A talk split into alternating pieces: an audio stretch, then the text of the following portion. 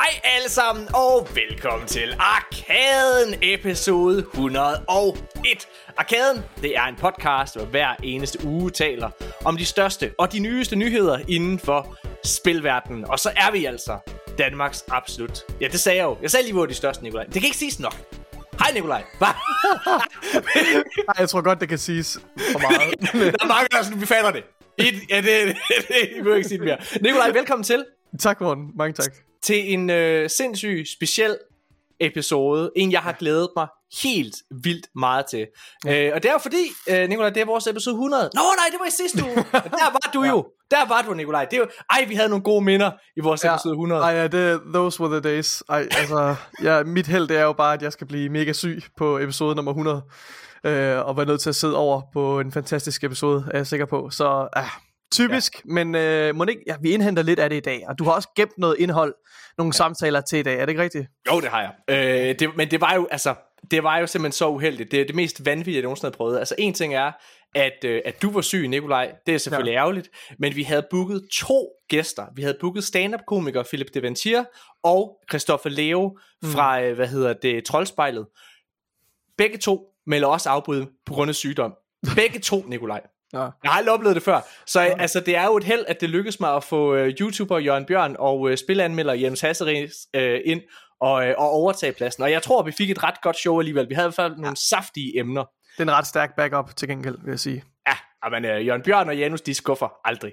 Øhm, og i dag, der tror jeg heller ikke, vi kommer til at skuffe. Jeg vil faktisk sige, sådan helt ærligt, for, personligt for hjertet, mm. jeg har glædet mig mere til i dag, end jeg havde til episode 100. Fordi vi har en helt speciel gæst med i dag. Lad os bare få sagt hej til manden. Han hedder Jonas Byrsen.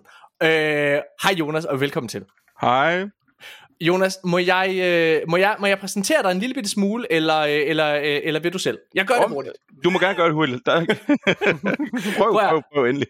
Du er øh, CCO, tror jeg titlen er, på det, der hedder Bedtime Digital Games. I har ja. øh, udviklet, udviklet en, øh, en del spil i en dansk øh, indie-udvikler, tror jeg vel stadigvæk definitionen er. Ja, ja. Øh, hvad hedder det? Og øh, I har udviklet en del spil efterhånden. Øh, senest har I lavet en fortsættelse til øh, det ret velmodtaget Figment. Øh, spillet det hedder Figment 2 og øh, hedder Creed Valley. Figment 2 Creed Valley. Mm-hmm. Ja. ja. Og øh, jeg har glædet mig jeg tror også, Nikolaj har glædet sig til at have dig med, fordi der er noget unikt ved at tale med mennesker som dig, som laver alt det, vi elsker allermest i hele verden, nemlig computerspil. øh, og, og, og, og, og høre omkring de drømme, de ambitioner, og, og alt det arbejde, og alt den energi, der og ikke, og, ikke, og ikke mindst alle de hovedpiner, der så følger. ja, det, det, det, det er jo det. altså, øh, det synes jeg er sindssygt spændende. Og så noget af det, vi gør her i podcasten, det er jo at, at, at diskutere nyheder. Øh, og mig og Nikolaj, vi, vi, vi har selvfølgelig vores, men, men tit, så har jeg tænkt, særligt blandet øh, altså med det her Activision Blizzard øh, show, der kører, det er eddermame spændende at høre, jamen hvad synes folk fra branchen egentlig? Altså, hvad, mm. hvad er din holdning ind til det? Og alt det, det glæder jeg mig helt vildt meget til at dykke ned i. Men først, Jonas, nu synes jeg, du skal få lov til at fortælle en lille bit smule om dig selv. Hvor gammel er du? Hvad hedder du? Hvor længe har du lavet spil? øh, jamen, som sagt, mit navn er Jonas Byrsen. Jeg er 35 år. Øh, indfødt øh, Aalborgenser og bor stadigvæk øh, oppe i Aalborg, hvor vi så også har firmaet øh, øh Bedtime. Øh, vi er oprindeligt øh, en, øh, en flok nordjyder, der, der der mødte hinanden på det, der hedder DADIO, det Danske Akademi for Digital Interaktiv Underholdning. Hold da op. For, ja, sådan en, ja, sådan en ordentlig mundfuld. Det er jo simpelthen et, et samarbejde mellem uh, Filmskolen og universiteterne og uh, Sound College og sådan nogle ting, og så har man en, et semester, hvor at man simpelthen prøver at lave et spil. Og det var der mange af os, vi oprindeligt også, der, der, der ligesom founded firmaet, vi mødte hinanden, øh, og lavede et spil, der hed Back to Bed dengang, øh, lavet øh, sådan et surrealistisk puzzlespil om at øh, redde en søvngænger fra at, øh, fra at komme til skade, øh, som var sådan et Salvatore Dali inspireret univers, der var halvt vågent og halvt øh, i drømmeverdenen. Og det, øh, det blev lidt startskuddet, for det blev taget så meget godt, i, godt imod, at vi blev student øh, winners til IGF og fik en masse priser, og så var det lidt, jamen, er det her det, vi skal satse på? Fordi mange af os vil gerne lave spil, men man skal ligesom have et startskud. Man skal have en eller anden måde at komme ind i branchen på. Og det var så der, hvor vi ligesom sagde, at det spil, det tager vi til øh, full release til Steam og hvad vi nu kan, og i hvert fald på mm. mobil, for det passede rigtig godt på mobil. Fik en investor ombord, og der var vi sådan lidt, hvis du kommer ind på nuværende tidspunkt, så skal du også være med på det næste. Og det, så var det sådan lidt en, jamen så må I have en idé. Og så øh, på vej hjem i flyveren fra, fra USA, efter vi havde været til IGF, der skribede jeg en idé ned på en, på en rød serviet. Og det lyder som en joke, men det var faktisk, det var det eneste, jeg havde lige at tegne på. Og det var det, der, der blev til det oprindelige Figment. Det var den idé, der ligesom var på den serviet, og så Ej, hvor vildt. kørte det sådan set bare derfra. Det var tilbage i og prøv lad os, prøv lad, prøv lad os holde øh, ved, ved Figment, fordi Figment er et, øh, et spil, som øh, får min interesse i januar, tror jeg. Øh, hvad hedder det, hvor jeg også skriver til dig med det samme, fordi jeg simpelthen er så fascineret. Jeg har slet ikke spillet det her eller noget som helst, men ja, det er simpelthen et, øh, det er en musical adventure puzzle hvad vil du kalde det? Hvad, hvad vil ja, du... jeg tror vi oprindeligt kaldte det nemt sådan et puzzle venture-agtigt. Det var det første mm, Figment. Ja. Og Figment 2 her er, er, er virkelig fået den der... Det er en musical, der er også et adventure. Øh, øh, og så, så om man kalder det et musical venture, eller bare et, øh, hvad det er, det, det er svært at sige, fordi, men, men, men musical er i hvert fald en stor del af det. Øh, ja. Og det er jo simpelthen fordi, at musikken er gennemvævet i alt i spillet. Ja, det, det, er en sjov tendens, der er kommet i, øh, i, i branchen uh, på en eller anden måde. Altså, uh, der, der har været rigtig sådan mange musikspil her uh, de sidste par år. Uh, sidste år for eksempel, der var der det her spil, der hedder Helldivers, som er mm. sådan et skydespil uh, til musik, uh, og senest selvfølgelig Microsofts, uh, hvad hedder det, eller Bethesda's er det jo, uh, hvad hedder det, Hi-Fi Rush, som også er sådan, altså Guitar Hero, uh, som ja, ja. en uh, hack and slash, ikke? Uh, og, og det der med at inkorporere musik og, og musical, det er på en eller anden måde bare så forfriskende. Jeg vil gerne, øh, det har jo været sådan, at du har været sød nok til at sende to koder til det her spil, der hedder Figment 2. Øh, og øh, jeg skal ærligt sige, jeg har ikke spillet etteren, og øh, jeg kan sige, at både Nikolaj og jeg har gennemført det, og nu vil vi simpelthen komme med vores helt ærlige meninger omkring det her. Og jeg var lidt i tvivl om, vi skulle gøre det, Nikolaj, fordi jeg har haft en rigtig dårlig oplevelse med det her. Nej, jeg, øh, det er ikke. det er fucking rigtigt. Så hvad hedder det? Jeg, øh, jeg lavede øh, min sidste serie, der udkom sidste år, øh, Panik. Den, øh, som mig og Fuglendorf vi lavede, den, øh, den havde fået rigtig, rigtig gode testvisninger. Vi mm. havde alle sammen en rigtig god mavefornemmelse om, at det her, det er en fucking god comedy-serie. Hvad hedder det? Og, øh, så havde, og vi, og vi havde haft alle mulige sådan folk ind og se det, og alle havde grinet og alle mulige ting. Så, så tænkte vi, okay, lad os prøve at få sådan en test-review for at se, er det her noget, vi skal sende rundt til folk, der anmelder? Er det her noget, vi skal sende ud? Mm. Og så inviterede vi nogen ind for noget, der hedder Movie.dk, som øh, kom ind, og så sad de øh, og så det. Og øh, så bagefter, så svinede de bare serien til. Og direkte op i hovedet på mig. så tænker jeg, okay, prøv her. Det, ved du hvad, vi lader være med at sende det til anmeldere, og så må det bare være, hvad hedder det, folket, der nogle gang, øh, hvad hedder det, ser det. Og, øh, og det er jo noget, der har gjort rigtig ondt. Jeg må have siddet rigtig længe, og jeg har tænkt, det her, det skal gå ud over nogle andre. Og nej, der, nej, nej, nej, nej. nej, hvad hedder det? Nej. Jonas, øh, spøj til side. Det, øh, jeg var, jeg, grunden til, at jeg var øh, i tvivl om, vi skulle snakke omkring det her i, i podcasten. Det handlede egentlig mere om, jamen jeg havde ikke nogen som helst fornemmelse af, hvad det er for et spil, og, og det ville også være akavet, hvis det var, at vi havde det inde, og så havde et spil. Mm, ja, ja, det er fair nok. Altså, men alle har jo deres mening, kan man sige. Det er jo ikke, spil, alle spil kan ikke være for alle. Nej, men det her spil, det burde være for alle, af Jonas. Øh, Jonas, det her, det er, det, helt seriøst, det, det, er bull, det er no bullshit. Altså, jeg sad med tårer i øjnene til sidst. Jeg var totalt mm. rørt over det. Jeg, jeg, jeg, jeg synes, det her det er en af de bedste og mest originale oplevelser, jeg har haft længere. Jeg er med på, der, mm. der er sikkert nogen, der har spillet det første Figment, som, øh, hvad hedder det, som, som måske har prøvet noget af det her før, men det har jeg ikke. Hvis jeg skulle anmelde det, i vores, hvad hedder det, i vores sådan, lille univers, der giver vi fra, fra 1 til 6, øh, når vi anmelder andre spil, og jeg vil give det her en klar 5 ud af 6. Det er helt oprigtigt. Mm. I'm the, I'll take it, I'll take it.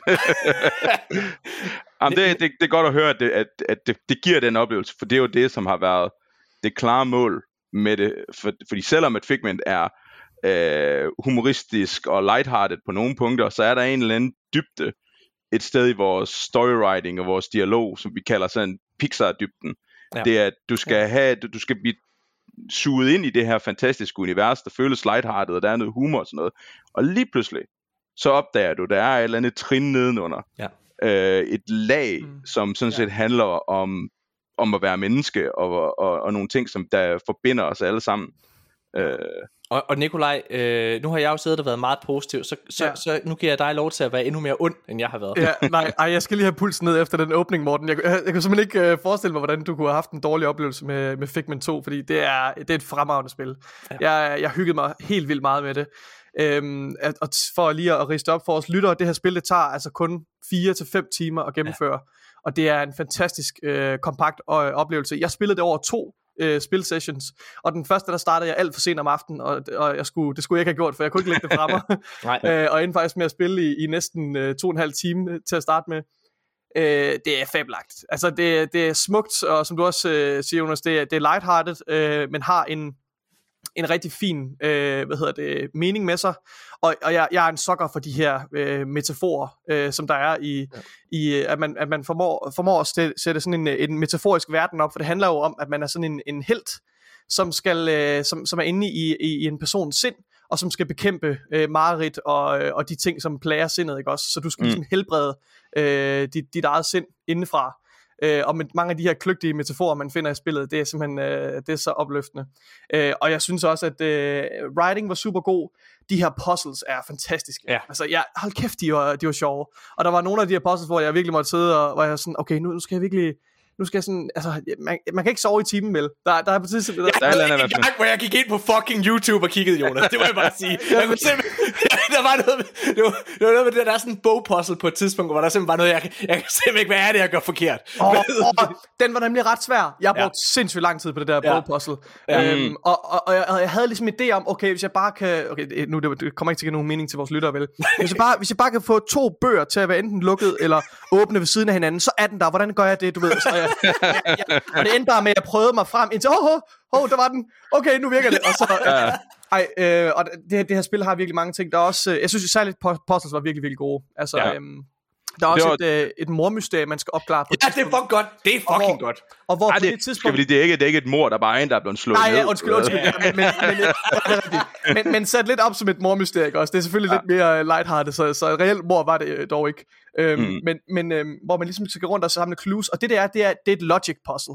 Det, det, er simpelthen, det handler om at bruge udelukkelsesmetode og logik. Ja. Øh, så, så, så du har ligesom nogle forskellige morvåben, og du har nogle forskellige udsagn, du indhenter fra, øh, fra forskellige kilder, øh, og du skal også etablere på hvilket tidspunkt af dagen det er, osv. Og, og så, og så skal man ligesom samle alle de her, og, og bruge udelukkelsesmetoden ved at, at stille spørgsmål, og ved at, at sammenholde alle de her øh, beviser, der er. Øh, og det synes jeg bare, det er så tilfredsstillende. Øh, ja. Det er fedt at høre, fordi det er virkelig ja. en ting, fordi hvad skal man sige, Figment 1 var jo også et, et puzzlespil og sådan nogle ting, men der var det lidt mere sådan, nogle fysiske puzzles, vi havde lært, lavet nogle regler til, og så gentog vi dem og sådan nogle ting, hvor at vi i fik med to her sagde, jamen, det skal være næste skridt. Det skal være, hvad har vi lavet, hvad har vi lært? Og, og også, hvad, hvornår slår vi idéer ihjel? Fordi der har været masser af puzzles, som, de var, de var da også sjove, men de var ikke, de var ikke der, hvor at, at, at vi vil beholde dem. Og sådan er det altid i spiludvikling. Man laver en masse koncepter og en masse idéer, ja. og nogle af dem kommer faktisk vanvittigt langt, før de bliver slået ihjel. Og det kan nogle gange være lidt hårdt, der man siger, kill your darlings, men mm. det, det, det, det gør vi nu meget i, fordi at, som du siger, det er på en eller anden måde en, en tight oplevelse. Altså, vi kunne jo godt have øh, gjort spillet længere bare med flere puzzles. Nej, nu skal du høre mm. noget, ved du hvad, det er, en, det er en af de store gaver, fordi ved du hvad, noget af det, som øh, jeg virkelig hader, og begyndte at have rigtig, rigtig, rigtig meget på mine gamle dage med spil, og det noget, vi tit kritiserer, det er, når fucking spil ikke respekterer min tid. Hele den der Ubisoft-formular, som er en sygdom, der har spredt sig ud til nærmest alle øh, store AAA-spil, men altså store open world-spil, der har samtlige små øh, collectibles, du skal rundt og finde for at komme videre, eller sådan noget. Det er 13. i min optik. Jeg vil have et, en tight og øh, jamen, altså øh, helt støbt oplevelse. Det, det, det synes jeg jo, at nu øh, det bedste spil, jeg har spillet i år, det har været Dead Space øh, remaket, øh, som også bare er super kompakt. Det er ikke et sekund længere i min optik, end det behøver at være. Og man sidder bare og nyder at være i den her verden og få den her oplevelse. Jeg ved ikke, om jeg synes, nyder er det rigtige ord, så når jeg tænker Space 1. der har jeg godt nok også nogle minder fra om en, øh, en mørk lejlighed, og, så, øh, og nogle horroroplevelser fra det oprindelige spil. Så det, Ja. det, det, men du har ret, det er super tight, og det, og det er jo også det, der har været sådan vores målsætning her. Det, altså, fordi at det er den oplevelse, som det er. Altså, det er et story-driven spil. Vi Ja. ja. har en, en pointe, og den skal nå at komme ud. Og det er jo svært, hvis pointen skal forblive det samme 60 timer senere. Og, og det er Øh, sjovt, ikke også? Fordi jeg sad og... Øh, øh, altså, det er helt ærligt, de her... Altså, øh, hvad hedder det? Med, med, med de fem stjerner, kære lytter. Det er altså ikke bare noget, jeg siger. Det, Og jeg, jeg vil, jo, det er vel også give det fem stjerner. Er det rigtigt? Ja, Sådan. Nikolaj. Jeg vidste det. Hvad hedder det? Det er det, jeg siger. Vi er altid enige. Det er fedt. Hvad hedder det? Nej, Nej vi er det. Nå, prøv at høre. øh, jeg, jeg, Noget af det, der var virkelig fedt, det var, jeg sad faktisk og tænkte, jeg nød spillet. Øh, og jeg tror, men jeg tror, det er sådan halvvejs igennem øh, spillet cirka, der begynder det menneskelige drama, eller hvad man skal kalde det, altså sådan i, i, den, i den rigtige verden, den begynder sådan at spidse til. Der kunne jeg mærke, der begyndte jeg at blive virkelig, virkelig investeret. Og man kan gå rundt, og så kan man samle minder Mm. op, som altså små, korte minder. Øh, og, og den måde, I har lavet jeres cutscenes, det var, jeg sad og tænkte meget på det her øh, fremragende spil, der udkom sidste år, som hedder Astosk Falls. Hvad hedder den der, øh, hvad hedder det, tegnestil? Øh, roto, rotoscoping, er det ja, det, rotoscoping. Er, den, er det, I gør? Nej, det er, det er, det er simpelthen... Øh, Bare enkelte billeder, ikke også? det er bare enkelt, det er enkelte okay. billeder, og så er så, så parallaxing i nogle af tingene Ja. ja. selvfølgelig, og sådan noget. Okay. Og det er jo simpelthen fordi, at, at øh, jeg ved ikke om, om det, det, er en, det er på en eller anden måde en smule i hvert fald en del af vores DNA som firma, at vi finder inspiration i ikke-digitale steder til, hvordan vores visuelle stil er. Om det så er comic books, visual novels, oil paintings, hvad end det er. Mm. Og det er jo også der, hvor Figment startede oprindeligt som sådan lidt, lidt watercolor oil painting, og det er ligesom bare blevet, blevet ved, og så er det selvfølgelig vores, vores artist, øh, altså specielt øh, Hugo, som er, som er art directoren på Figment 2 her, mm. som, altså det er hans, en stor del af det er, er selvfølgelig hans, hans fortjeneste, men også det univers, som firmaet, som, som samlet hold har opbygget, har nu sin egen sjæl. Og så Ja, skal man ja. jo respektere det hele vejen igennem på en eller anden måde. Ja, man skal, ja, helt sikkert være tro mod, mod en stil. Øh, jeg, jeg, jeg tror, øh, altså det slog mig virkelig sådan, hvor, jamen altså, hvor, øh, hvor hårdt det menneskelige drama på en eller anden måde formår at ramme, mm. Mm. og hvor både sjovt det er, altså, øhm, Og det er ret, jeg, jeg, ret sparsomt, vil jeg sige. Der, der bliver ikke sagt ret meget Nej, om det. nej, det er nej. meget komprimeret, og det er en ret simpel idé, men der skal Ja. ikke mere til. Jeg synes, Nej. og jeg synes, det er nemlig ret effektivt, den måde, det bliver præsenteret på. Og jeg ved ikke med dig, Nikolaj, altså jeg havde oprigtigt talt den oplevelse, at sådan hen mod slutningen, jeg sad og tænkte, ah, det er sgu ikke sådan en tudespil. Men, jeg, mm. men helt oprigtigt, jeg sad med tårer i øjnene til sidst. Ja. Det gjorde jeg. det er også, det er, jo- det er, og, det, og det er godt at høre, og det var også, altså nu vil vi ikke, som man kan sige, man kan altid sige, etteren er selvfølgelig et ældre spil nu og sådan noget, men, men har den samme ting, og dengang vi, vi testede det helt oprindeligt tilbage i sin tid, hvordan at folk sådan, til de første messer, vi var til at sådan noget, kom hen og sagde, at jeres spil har, har rørt mig, fordi at det, Ja. der er, hvad skal man sige, det første spil handler mere om frygt, altså sådan frygten for at tabe ting, øh, og miste ting, og der var nogen, der kom hen og sagde sådan, jamen at det berørte nogle, nogle ting dybt i dem på grund af nogle tragedier, de har været udenfor personligt. Ja. Og spillet øh, på en eller anden måde hjalp dem med at håndtere det. Altså som mere som en slags, de må godt tale om det. Fordi det er måske også en af de ting, der gør Figment til et unikt spil. Det er, det er så skandinavisk på den måde i vores, ja. vores emne til, evne til at tale om mørke ting på en lighthearted måde. Det at have øh, at lide tab i sit liv, det at have en depression, det at Mm. øh, ikke vide, hvor man vil hen og sådan nogle ting, det er jo nogle ting, som vi alle sammen går igennem. Så hvorfor må vi ikke bruge de øh, emner i et spil også? Altså hvorfor må vi ikke tale om dem på en åben måde? Øh, og det kan vi godt mærke, at, at, at øh, når vi gør det til vores internationale publikum, fordi det er jo, Danmark er jo så lille et land, at vi bliver nødt til at sælge til hele verden, for ligesom at det giver mening det her. Der, der kan man mærke, det for dem er det en vildt forfriskende ting, at Ja. ja. vi må tale om sådan nogle dybe emner på den her måde. Det er også med til at give det, altså, og, og, og jeg mener det her på den bedste måde, men det er med til at give det en eksistensberettigelse på en eller anden måde. Det er virkelig med til at gøre, at, jamen, at det, er, det, det er værd at hive op i en samtale, og det er sjovt. Jeg ved simpelthen ikke, hvad det er, men her i min, min, min ældre dage, altså sådan, du ved, mindre, mere, mm, altså spil, der har en mere klar vision, der har en mere klar stil og tone, måske fra en auteur eller en auteur eller et eller andet, er begyndt at sige mig langt mere. En af de bedste Ja. spil, jeg spillede sidste år, det var et lille spil, der hed Tunic, øh, og øh, også et spil, der hedder Immortality. Øh, begge to spil, der er Ja. på, øh, på Game Pass. Øh, hvad hedder det? Der er simpelthen noget med den tone og stil. Vampire Survivors er det samme. Altså, Ja. er, er, som jo er, er et fænomen. Nej, men altså helt seriøst, det er jo et fænomen. Det er mm. så meget en persons idé, Det, det er sådan øh, lidt back to basics, eller i hvert fald, i hvert fald et, et, et, en departure fra, fra det her Ubisoftisering af spil, hvor det Ja. ja. handler om kvantitet, altså, altså hellere kvalitet frem for kvantitet. Og Ja, Ja. det, er, jo- det er svært at sige, fordi man kan sige, Ubisoft er jo ikke fordi, de er kendt for ikke at lave, lave kvalitet, når de endelig vil. Ej, men har du spillet Far Cry 6, Jonas? Øh, jeg har ikke lige spillet Far Cry 6. Jeg er lidt i den samme det der med, at det, det, det, det, det, det er et spil, jeg ikke kan consume. Ja. Men dermed sagt, jeg kan nu godt lide spil, hvor at der er potentialet for en masse spil, det skal bare serveres på den rigtige måde. Ja. Altså nu er jeg en stor fan af, af øh, øh, hvad vil sige, kvalitets roguelikes. Øh, for eksempel, altså Hades er jo et fantastisk mm, eksempel. Ja. Men det er også fordi, øh, jeg er også blevet en far inden for, inden for det sidste halvår, så der er lige nogle Tillykke med nye... Øh, tak, tak. Ja. Der er nu lige pludselig nogle nye prioriteter. Øh, og det der med at kunne have et spil, hvor at jeg kan spille det på en afgrænset måde. Jeg tager et run, og det giver mening, det der sker. Jeg opnår en, en, en det, vi inden for spilverdenen kalder et, et komplet flow. Jeg starter, jeg opnår noget, og jeg, og jeg er færdig, og jeg ser, har jeg opnået noget nyt. Og så kan jeg lægge det fra mig igen og samle det op, når jeg har tid. I stedet for det er den der, nu skal jeg ikke gå for, for hårdt ud over Styles Ubisoft, men at Jo, jo. jeg bare når, jeg bare når det næste skridt ned ad vejen, og så må jeg save, du ved, fordi jeg nåede ikke til det næste, det næste sted. Men det Ja. der med, at det, det er en komplet cirkel. Ja, og jeg, altså jeg tror, jeg, jeg tror virkelig, og det er måske mere en analyse, eller det er i hvert fald et postulat om ikke andet, så hvad hedder det, men jeg tror virkelig, at vi er på vej tilbage til, hvad spil var for øh, 10-15 år siden, og med det så mener jeg, jeg tror simpelthen, og at jeg tror, at Game as a Service modellen, selvfølgelig vil den stadig være der, der er stadigvæk spil som Fortnite, Destiny og sådan nogle ting, som klarer sig rigtig godt, men det, jeg tror, det er så svært at komme ind på det marked, og det er så øh, økonomisk krævende for firmaer at komme ind på det og blive på det, at jeg tror simpelthen, ja. at vi er på vej væk fra det. Og det samme med de her kæmpe store open world spil, det tror jeg også er begyndt at gå lidt den anden vej, fordi der er så mange spil, der prøver og bruger ufattelig mange ressourcer på det, men fejler. Øh, Coke Directoren på The Last of Us, det første spil, og Uncharted 4, som hedder Bruce Straley, han, øh, han udtalte, øh, vi havde det med i sidste episode, Nikolaj, der var du ikke med, men der udtalte han faktisk, at øh, prøv at lineære spil er bare hurtigere og nemmere at lave. Sådan er det bare.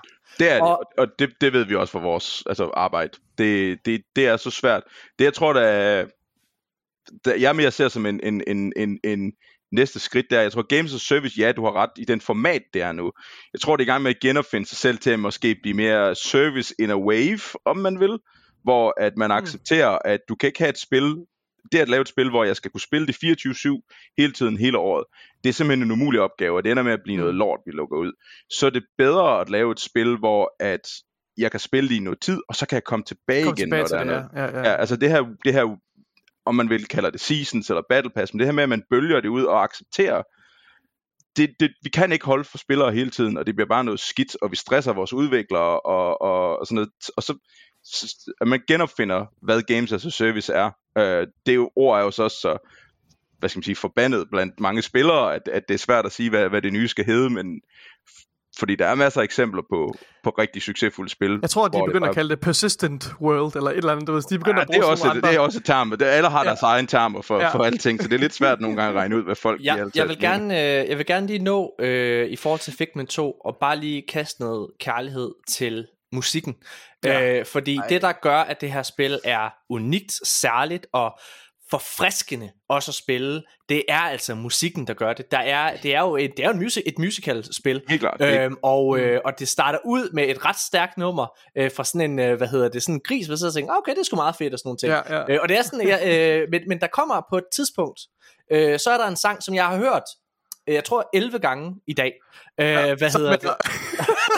Hvis det er den samme sang, vi taler om. Det, det er, hvad, hvad hedder den? Choir of, hvad er det, den hedder, Nikolaj? Den hedder, den hedder Choir of Discarded Opinions. Ja, det er jo, det foregår jo inde i sindet, og der er på et tidspunkt øh, mini-spoiler, at man kommer ned til nogle, øh, hvad hedder det, til nogle meninger, der er blevet kasseret.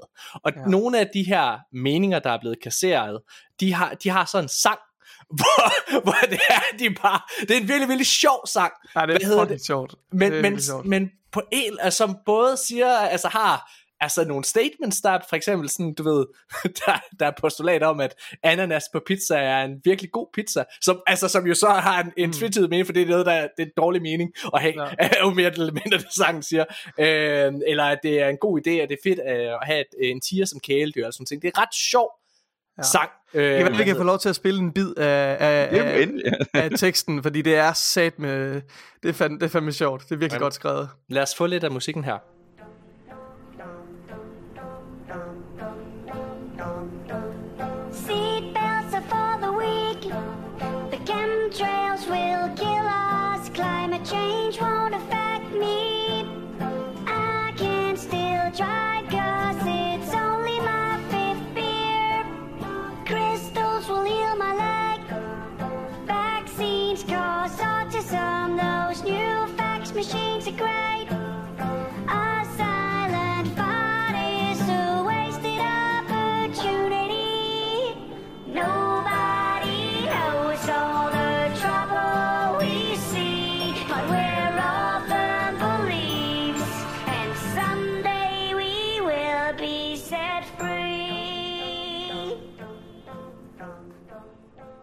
Og så er vi tilbage igen. Hvad hedder det? Prøv at, jeg, jeg, elsker, øh, jeg elsker simpelthen den sang. Jeg, jeg er helt på røven over det også. Som sagt, jeg har hørt det så mange gange. Jeg vil virkelig, virkelig anbefale alle sammen at gå ud og, øh, og købe det her. Det er altså ikke bare noget, jeg siger, fordi Jonas er her. Jeg mener det. Jeg siger det også i næste episode, når han ikke er her. Mm-hmm. Gå ud det, det køb... jeg op. Nej. ja, det må du gerne. Det skal du med, med glæde gøre. Øh, hvad hedder det? Han, øh, fordi at, at det her spil, han har været med til at lave, det er virkelig, virkelig unikt. Ja. Figment 2, det kan øh, købes på alle platforme, på Nintendo Switch, på Playstation, på Xbox og på, øh, på PC. Øhm, oh, det må og, være fedt at spille på en Switch også. Det passer virkelig godt til, ja. til, til den konsol. Det er, det er meget ting som... Altså, det, det er et spil for alle, men, men vi er selv ret store Switch-fans. Øh, ja. øh, og, og det er også der, hvor Figment 1 har sit største kundesegment øh, okay, dengang. Ja. Vi ligesom, hvad vil sige, det gik op for os, hvad hvis man behandler den rigtigt, hvad den platform kan, men mm. også hvordan den shop fungerer, hvordan fansen er der på. Og, det er også den største øh, altså Det skader ikke. Nej, hvad hedder det? Jeg, jeg er faktisk lidt den sted, jeg hører, altså sådan, fordi I er jo et indie-spil, og prøv at når vi sidder her og snakker, ikke også, omkring øh, store Ubisoft og Dead Space og alle mulige ting, så sidder de jo og sælger, jeg ved ikke hvor mange millioner eksemplarer, og det er vi jo med på, det kan noget, som Figment jo aldrig det, formentlig aldrig, hvad mm. hedder det, kom til. Hvad, altså, hvad skal et spil som det her egentlig sælge, før det er altså en succes for jer, det, eller, eller kan tjene sig selv hjem, eller hvad man kan sige? Altså, det, det, det er super svært at sige, for det kommer an på, hvad din, hvad din go-to-market model er. Fordi hvis man tager et spil som, som, som Figment 1, har faktisk solgt øh, øh, øh, millioner af kopier. Øh, det er har det rigtigt? Gjort, ja, ja. Figment 1 er øh, vi har også lavet, vi har selvfølgelig lavet også nogle giveaways, vi har lavet en feature med Apple, hvor at spillet så var gratis over en, øh, nej det var så med Back to Bed og sådan nogle ting, hvor at, at så var det gratis, så fik vi nogle millioner downloads, og så boostede det vores salg. Øh, Figment 1 mm. har været i øh, Humble Bundles og alle sådan nogle ting, så på okay. en eller anden måde accumulator man, og det er jo hvordan hvordan folk, folk forbruger, og, og man ser på et spil som, som, som Figment, øh, som har den art style, det har, er det, vi kalder en evergreen det, det, så skal det, jeg jo holde min kæft, Jonas. Altså, jeg sidder her og siger, det kan aldrig spørge, aldrig sælge mute. det kan det. Actually. Det, men, men det, kan, det, det, det kan sælge meget mere på lang sigt, fordi ja. det er ikke et spil, som sidder og hvor du tænker, ej, det ser grimt ud, det bruger ikke uh, det nyeste ray tracing, shading, uh, mm. bibbidi Du, du kalder det for en evergreen. Det er ja. et sjovt, uh, sjovt term, men det, altså, fordi det er tidsløst, grafisk design ja. osv., ja. det kan jeg virkelig godt følge. Det, uh, ja. Jamen, når ja, du ser ja. på spil som Limbo og sådan noget, også kæmpe ja, dansk succes i sin ja. tid, der er ikke noget, der forhindrer en i at gå ud og en Nej. førstegangskøber opleve Limbo er jo stadigvæk et fantastisk spil, ja. øh, og der er ikke noget, der forhindrer det i, i, i den stil. Altså, mm. Jeg er interesseret i at høre lidt, uh, Jonas, om, om altså det her uh, spil, er det noget, du er interesseret i at få på sådan noget som PlayStation Plus, eller Game Pass, eller sådan noget? Er, øh, er det noget, man afsøger? Er det jo egentlig, altså, ja, det, det er det jo selvfølgelig. Øh, der kan jeg ikke sige mere lige der. Nej. Fordi der, der, der er sådan nogle, der, det er sådan nogle ting, men, øh, men, men ja, det er noget, man afsøger, og det afsøger man faktisk ret tidligt Okay. i processen. Ja, for jeg sad og tænkte, det her, altså øh, nu er vi jo meget store fan af, af Game Pass, øh, og jeg sad og tænkte, det her, det vil være et fantastisk Game Pass, øh, altså øh, Game Pass spil. Selvfølgelig også PlayStation Plus, ingenting der, øh, Mm. fordi det er jo også, det er jo en af de største platforme lige nu, øh, altså, øh, øh, altså PlayStation. Men, men jeg føler virkelig, der er en stor nysgerrighed på, på Game Pass. Har du en øh, foretrukken øh, platform af de to? Øh, der er jeg nok også mest Game Pass, øh, og det er, for, det er simpelthen formatet. Altså, jeg synes, det er, det, det, det er sgu dejligt praktisk på en Ja. eller anden måde. Jamen, så kan man jo øh, så kan man jo lægge i det hvad man vil, når øh, ham der sidder der kan tjene penge på Game Pass. Hvad hedder det? Okay, Jonas, jeg er lidt interesseret i at høre lidt mere om dig specifikt. Øhm, og øh, altså jeg har sådan jeg har skrevet lidt noter til mig selv øh, om hvad, hvad jeg godt kunne tænke mig øh, at, at spørge dig om. Og jeg har bare skrevet øverst, hvem er Jonas Byrsen? Det føler jeg, det har jeg fået svar på. Du har gået mm. På det her øh, øh, hvad hedder det? Daddy-O, var det du kaldte det? Daddy, Daddy U. Daddy Okay, okay, Daddy Ja. Hvad hedder det? Ja. Ja.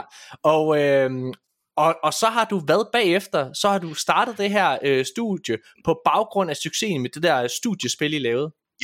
Det var simpelthen, øh, øh, vi var fem af de oprindelige for det her studiespil, altså hvad skal man sige, holdet, studenterholdet, der, der lavede det oprindelige back-to-bed-spil, var vi en 13-14 mennesker. Det kan du slet ikke starte et firma på, det er alt for mange mennesker øh, øh, at være sådan et sådan startup. Er det for mange mennesker til en start? Ja, men fordi hvis du alle sammen skal have ejerskab, og hvem bestemmer Okay, og ja. sådan nogle ting, det, det kan du ikke. Så vi, Ja. vi startede fem.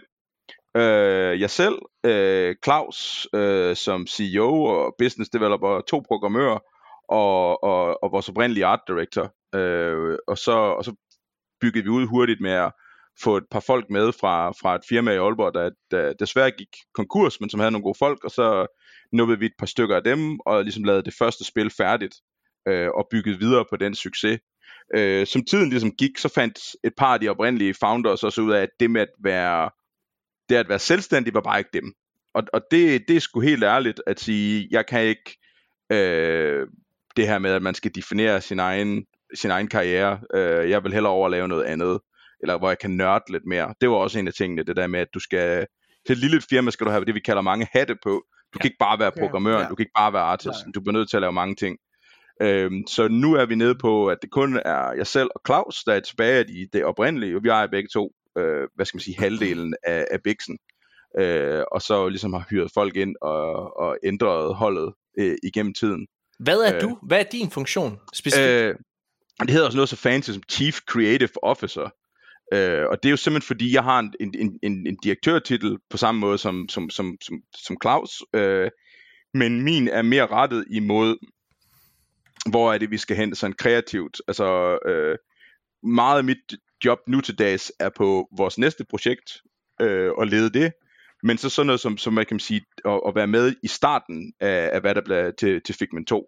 Hvad er det for en kerneidé, der er her? Hvad er det for en story overall, der skal fortælles? Og hvad er det for nogle key mechanics, øh, som, som er med? Og så ligesom, så give det hold frit derefter, men stadigvæk have follow-up meetings. Hvor er vi henne? Hvad skal skrottes? Og, og sådan Det lyder ting. som, nu jeg er jo, jeg er jo sådan en, øh, en noob, så jeg kender mest til film og tv. Øh, det lyder som producer. Ja, men, men i spilverdenen vil en producer meget sjældent øh, øh, være den, der sidder og læser manuskriptet og siger, Ah, det her, det holder okay. okay. ikke. Øh, Ja. Vi har faktisk let efter, hvad, hvad pokker man kalder det. Øh, der er nogle, jeg tror i crediten, der står jeg som øh, creative supervisor, øh, fordi det var det bedste term, vi lige kunne finde ud af. I, øh, inden for, hvis man er inden for comic books og sådan nogle ting, så vil det være lidt det job, en lead editor øh, vil lave. Mm, ja. Øh, men inden for spil er det, har det ikke rigtig lige, det er ikke lige en, det er ikke en titel, som endnu har defineret sig, men, men Chief Creative Officer er det, man kalder det hovedsageligt. Og Øh. altså, det er, jo, det, er jo, det er jo spændende at se det her. Jeg, jeg vil ikke fortælle hvad, endnu, hvad mine øh, bud er på, hvad dine inspirationskilder er til spillet, men jeg kunne godt tænke mig at høre, hvad sådan din yndlingsspil er. Sådan Min generelt. yndlingsspil, åh, ja, det er det der Den er spørgsmål, som, som, man, ja, som spiludvikler tror jeg faktisk, at det er endnu sværere, fordi vi hiver jo for så mange ting. Jamen, det er også Øh, derfor, det er ikke inspirationskilder, det er bare, hvad din personlige bedste Ja. spil er. Det kunne være, der var et overlap der også jo. Og mens du Ja. lige tænker, så kan jeg jo lige fortælle faktisk, at, øh, hvad hedder det, Nikolaj, at, øh, hvad hedder det, Emil Øgaard, som, øh, som er øh, anmelder ved Pixel TV, og som vi skal sammen øh, have med. Vi skal have med, når vi anmelder Destiny 2 Lightfall expansion øh, Oh, ja. i den her uge. Og øh, han har faktisk også anmeldt Figment 2. Han har også givet det 5 ud af 6. Så der er i hvert fald tre femstjernes uh, anmeldelser her fra Danmark ja. indtil videre. Ja. ja. Nå, er du uh, kommet i tanke om, hvad for nogle Ja, spil, altså jeg tror nok, og det, det lyder, det, det, det er et mærkeligt svar, når man er sådan en indie-udvikler, men, men, uh, men World of Warcraft er nok det spil, der betyder mest for mig. Mm-hmm. Og jeg ved og jeg ved hvorfor, øh, og det er fordi at det er noget jeg har nogle ufattelig store minder med med nogle venner. Ja. Yeah. Altså, altså det er ja. øh, gale minder om, om dårlige forsøg på at gøre dumme ting øh, øh, med, med mine gamle kammerater, som jeg stadigvæk altså, snakker med. Vi har, og det er sådan en, kan I huske dengang, vi gjorde det der, ja. og sådan noget. Så det, det, på den måde er det jo nok på grund af minderne, at, at det spil, men jeg synes så stadigvæk, at øh, hvis jeg skal være ærlig, så er Blizzard stadigvæk nogle af de bedste boss designers derude, når vi sådan snakker øh, øh, ting, hvor at, at du har nogle avancerede bossmekanikker, og der skal være tight. Det er de stadigvæk. Altså med, med, med, med flere spillere, ikke også? Ja, med flere spillere, hold ja, spillere, ja, ja. hold af spillere. Der, der, er nogle, mm. der, der er bare nogle, nogle ting, som, som deres, og så kan man sige, deres dungeons designers i, i Warcraft har altid været, været virkelig dygtige. Øh, jeg om kan... de steder har taget nogle, nogle dumme beslutninger en masse andre steder. Det, så, ja. så det jo er. Jeg kan relatere øh, rigtig, rigtig meget til det, du siger i forhold til, hvorfor at World of Warcraft er så vigtigt for dig, fordi altså, det er jo ikke nogen hemmelighed, at øh, her i podcasten har vi, øh, eller er vi øh, Destiny-fans, og, og hvad hedder det, Nikolaj og mig øh, har lært hinanden, altså hele måden, vi er blevet venner på, det er igennem Destiny. Det er præcis det, du beskriver med, at man, fordi når man sidder og spiller online, så er der jo særligt i sådan nogle MMO-agtige spil, er der jo rigtig meget ventetid. Ja. Hvor det er, man ikke kan undgå at bare sidde og have en samtale, hvor man mm. bliver tvunget til at lære hinanden at kende, og når det er, man skal sidde og arbejde sammen i et raid for eksempel, så bliver du også nødt til at vide, hvad det er, øh, hvad fanden er ham den andens problem, ikke? Altså, ja.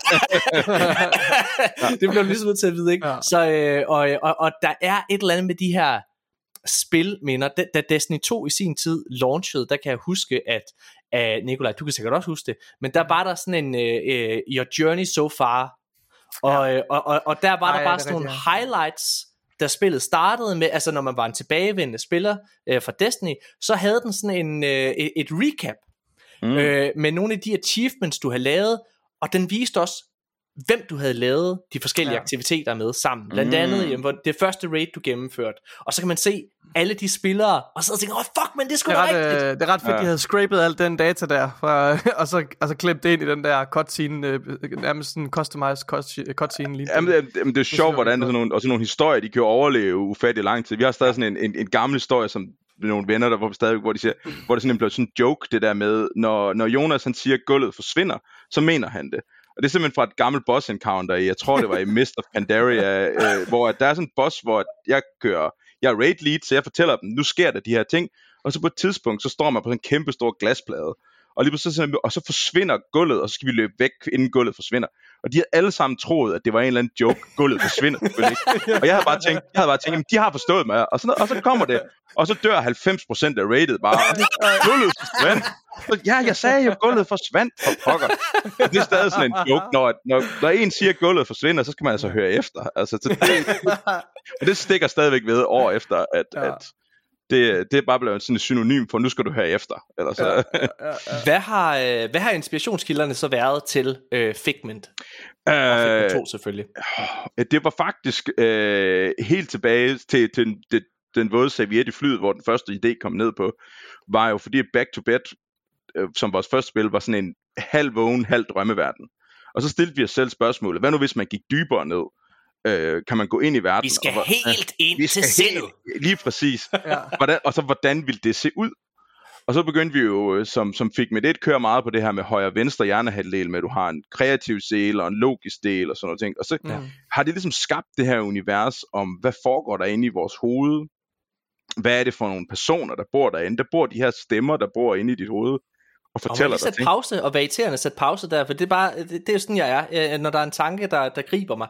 Ja. Det var, du sagde, at den hjerne, den har en, en, en kreativ side og en logisk side. Det er meget sjovt, Nikolaj. Det er jo faktisk den måde, den her podcast er. Du er den logiske jeg er den kreative. Nej, det er du ikke. Og jeg er ligesom den kreative spirvip. Det er derfor, det fungerer så godt, Nikolaj. Det er, der. det er derfor, vi hver, hver så ikke fungerer særlig godt alene. det er sådan, det ofte er. Ja, men, undskyld. Ja. Fortæl endelig videre. Men altså, det var der den, oprindelige, den oprindelige inspiration var meget de der sådan, hvad skal man sige, gængse teorier om, om underbevidstheden. Det, det her med at have mareridt, og hvordan, mm-hmm. øh, for eksempel, i, nu kan man sige, fik med det der er jo ved at være ude, så men folk kan stadig gå ud og spille det. det. Det er sådan set ofte på tilbud, så det er ret net at få fat i, men der har du de her nightmares, som repræsenterer sådan nogle primal frygt. Og der fandt vi ud af igennem forskning, eller der er det ved at kigge på det, at, at vi som mennesker, vi deler rigtig mange ting af, hvordan vores underbevidsthed hænger sammen, og hvad vi er bange for, og hvordan vi personificerer det. Der er nærmest kun meget få forskellige typer frygt, og det var så dem, vi brugte som vores fjender, øh, og lavede helt spil ud af det. Og så ligesom, da vi nåede til Figment 2, så var det igen sådan, kan vi gå dybere ned? Og det var så den her idé om, at hvor, hvor kommer sindets idéer fra? Øh, altså de her the creeds, der bygger ens hjerne. Mm. Øh, oprindeligt startede det jo med at skulle være en DLC til, til Figment 1. Altså, okay. det var lidt sådan et slags... Vi havde nogle, nogle puzzle-idéer, som vi tænkte, øh, de var stadig gode, kan vi lave en DLC ud af det? Og så begyndte det bare at gribe om sig med den her mm. historie, og øh, de her opinions, der boede hernede og sådan noget. Så blev det sådan ja. lidt, det her det er et helt spil. Altså... Der, er noget, der er noget sjovt i det også, fordi man kan høre øh, ved nogle af de her opinions, de her meninger, der går rundt, man kan høre, at det er danske Øh, ja, hvad hedder det lader jeg mærke til. Jeg, jeg, jeg, jeg tænker, I har garanteret taget nogle, nogle mennesker, I kender, og så har I fået, kan du ikke lige optage dig selv, der siger et eller andet her? Er det rigtigt? Ja, men en, en, en del af dem er folk enten fra kontoret, så en ja. del også, også, også uh, Niels, vores lydmand, men vi har faktisk rigtig mange, uh, mange flere internationale med i, i år, end, uh, eller i den her gang, end vi havde først. Ja. Simpelthen på... for at for, for, for niveauet op, kan man sige. Der er ja. på et tidspunkt, hvor der er sådan en, øh, altså jeg ved ikke hvorfor, det er sådan, det, det er sådan en, øh, det er en eller anden mening, øh, hvad hedder det, som, øh, som, som du skal have hjælp til, øh, og, og, og, og, øh, og så når hun kommer og går, så, så siger hun sådan, helping, helping, helping. Ja. jeg var flad og grin, for det var ja. så, du ved, dårligt dansk engelsk ja, ja. på en eller anden måde. Det var virkelig, virkelig sjovt, hvor jeg sad og tænkte, hvordan bliver det her modtaget i udlandet? Det er ja. fedt. Altså, jeg er virkelig, jamen, jeg, prøver, jeg er fucking på røven over det her spil. øh, og jeg har, bare, jeg har bare lige en kigge her, mens du taler, altså hvad det overhovedet koster, for det er jo ikke engang særlig dyrt. Det koster 100 og, øh, i hvert fald når jeg bare lige googler, på, øh, på PlayStation Store for eksempel, der koster det 184 kroner. Ja. Det lyder meget rigtigt. Det er fandme game, altså prøv at få 5 timer. Hvad koster det at komme i biografen, ikke? Altså, hallo? Mm. det er helt seriøst. Det er, og ja, hvad, giver, hvad giver man for en, øh, en fancy kop kaffe nogle steder? Øh, ja. Altså, det, det, det er jo det. Altså, ja. Men det tror jeg også som, som spiludvikler, hvor vi har set på, at jamen, altså, prisen på ting, og hele den her diskussion om pris, spiller blevet dyre, og sådan noget. Nej, det er de fandme ikke. Spiller ikke blevet dyrt. Altså, hvis du skal spille alle AAA-spil overhovedet, jo, så kan det godt være, at du køber dig fat i det. Men, men mm-hmm. som hobby, er det sgu ikke, fordi det er meget dyrere end så meget andet, hvis ikke billigere øh, for mange timers underholdning, du kan få. Øh. Hvordan er det at være øh, udvikler her i Danmark, Jonas? Altså, fordi det er jo, det, altså der er jo virkelig, jeg har en fornemmelse af, at der begynder at komme flere og flere spiludviklere til i Danmark. Mm. Øhm, jeg, jeg, når man arbejder i filmbranchen, som jeg gør, og tv for den sags skyld, så, så de muligheder vi ligesom har, fordi i Danmark vi kommer jo aldrig nogensinde til at have øh, lige så store Hollywood budgetter som øh, eller store budgetter som man har i Hollywood. Mm. Og det man ligesom gør for at få det hele til at hænge sammen, for det, er jo, det koster jo penge at, at producere, øh, det er jo, at man søger blandt andet på sådan noget som øh, den vestdanske filmpulje, som er her, hvor jeg er, og øh, selvfølgelig DFI, det danske filminstitut, øh, og så kan man få sponsorer ind, og, øh, og, og, og så videre, eller en tv-station kan måske gå ind og give penge. Mm. Men, men, men mulighederne for at få finansiering er jo, er jo i et eller andet omfang begrænset.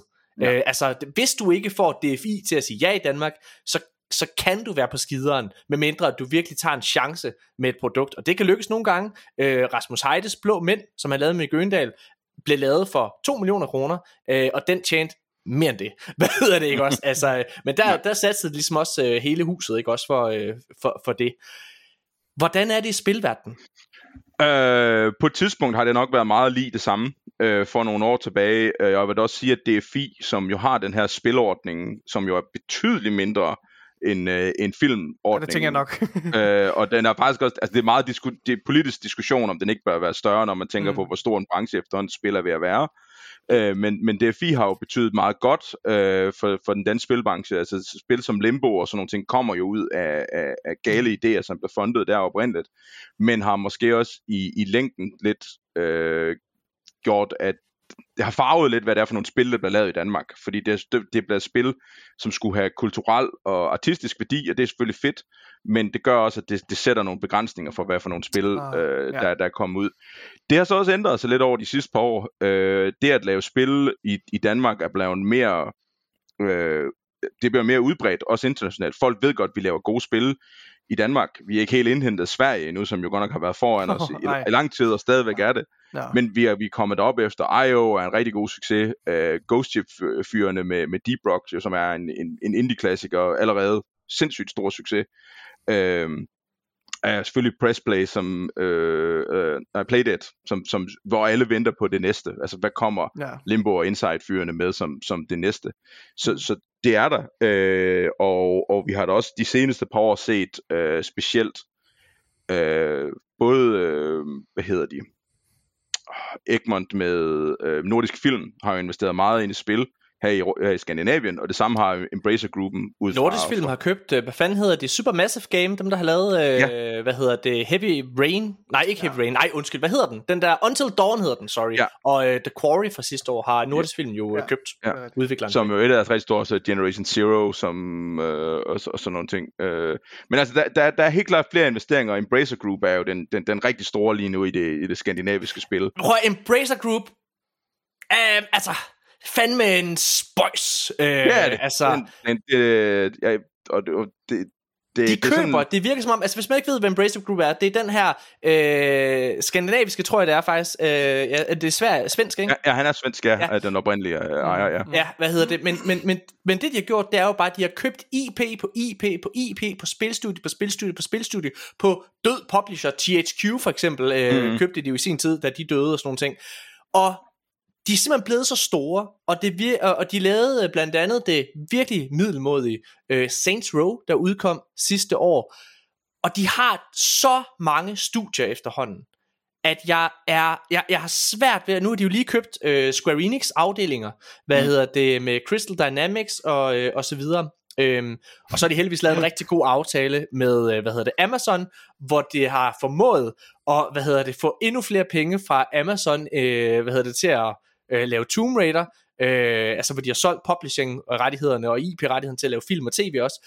Mm. Altså endnu flere penge derfra, end de betalte for at få alle studierne og IP'erne fra Square Enix i sin tid. Så der, er jo, der har de tjent en lille smule. Men jeg har simpelthen svært ved at se, hvordan Embracer på en eller anden måde ikke øh, brister, simpelthen eksploder, imploderer øh, på en eller anden måde. Altså det er jo også, altså det er jo, det er jo, det er jo et spørgsmål, sådan et, et, et, et, åh, klass, et klassisk, øh, vi skal forstå, hvad aktieværdier og sådan nogle ting det er, fordi det de gør, det er, at de forsøger at vækste. Og det er også derfor, de har købt, opkøbt studier i, øh, i, i Danmark, altså Ghost Ship øh, ejes af Embracer Group, øh, dengang, at man kunne se, det her, det kommer til at stikke af, de kommer til at lave penge. Øh, de ejer øh, Slipgate øh, og 3D Realms, der ligger heroppe i Aalborg. Ja. Øh, øh, altså lave nogle investeringer, men også generelt vil jeg sige, lave investeringer i folk, der, der, der sådan generelt ved, hvad de laver. Øh, øh, at, at vi kan så godt være enige om, at, at, at øh, det sidste Saints Row måske havde misforstået lidt, hvad Saints Row gik ud på. Ja. Øh, men, men generelt laver de smarte investeringer. Og det er måske så et tegn på, at der bare faktisk er ret mange smart folk i Skandinavien øh, til at lave spil.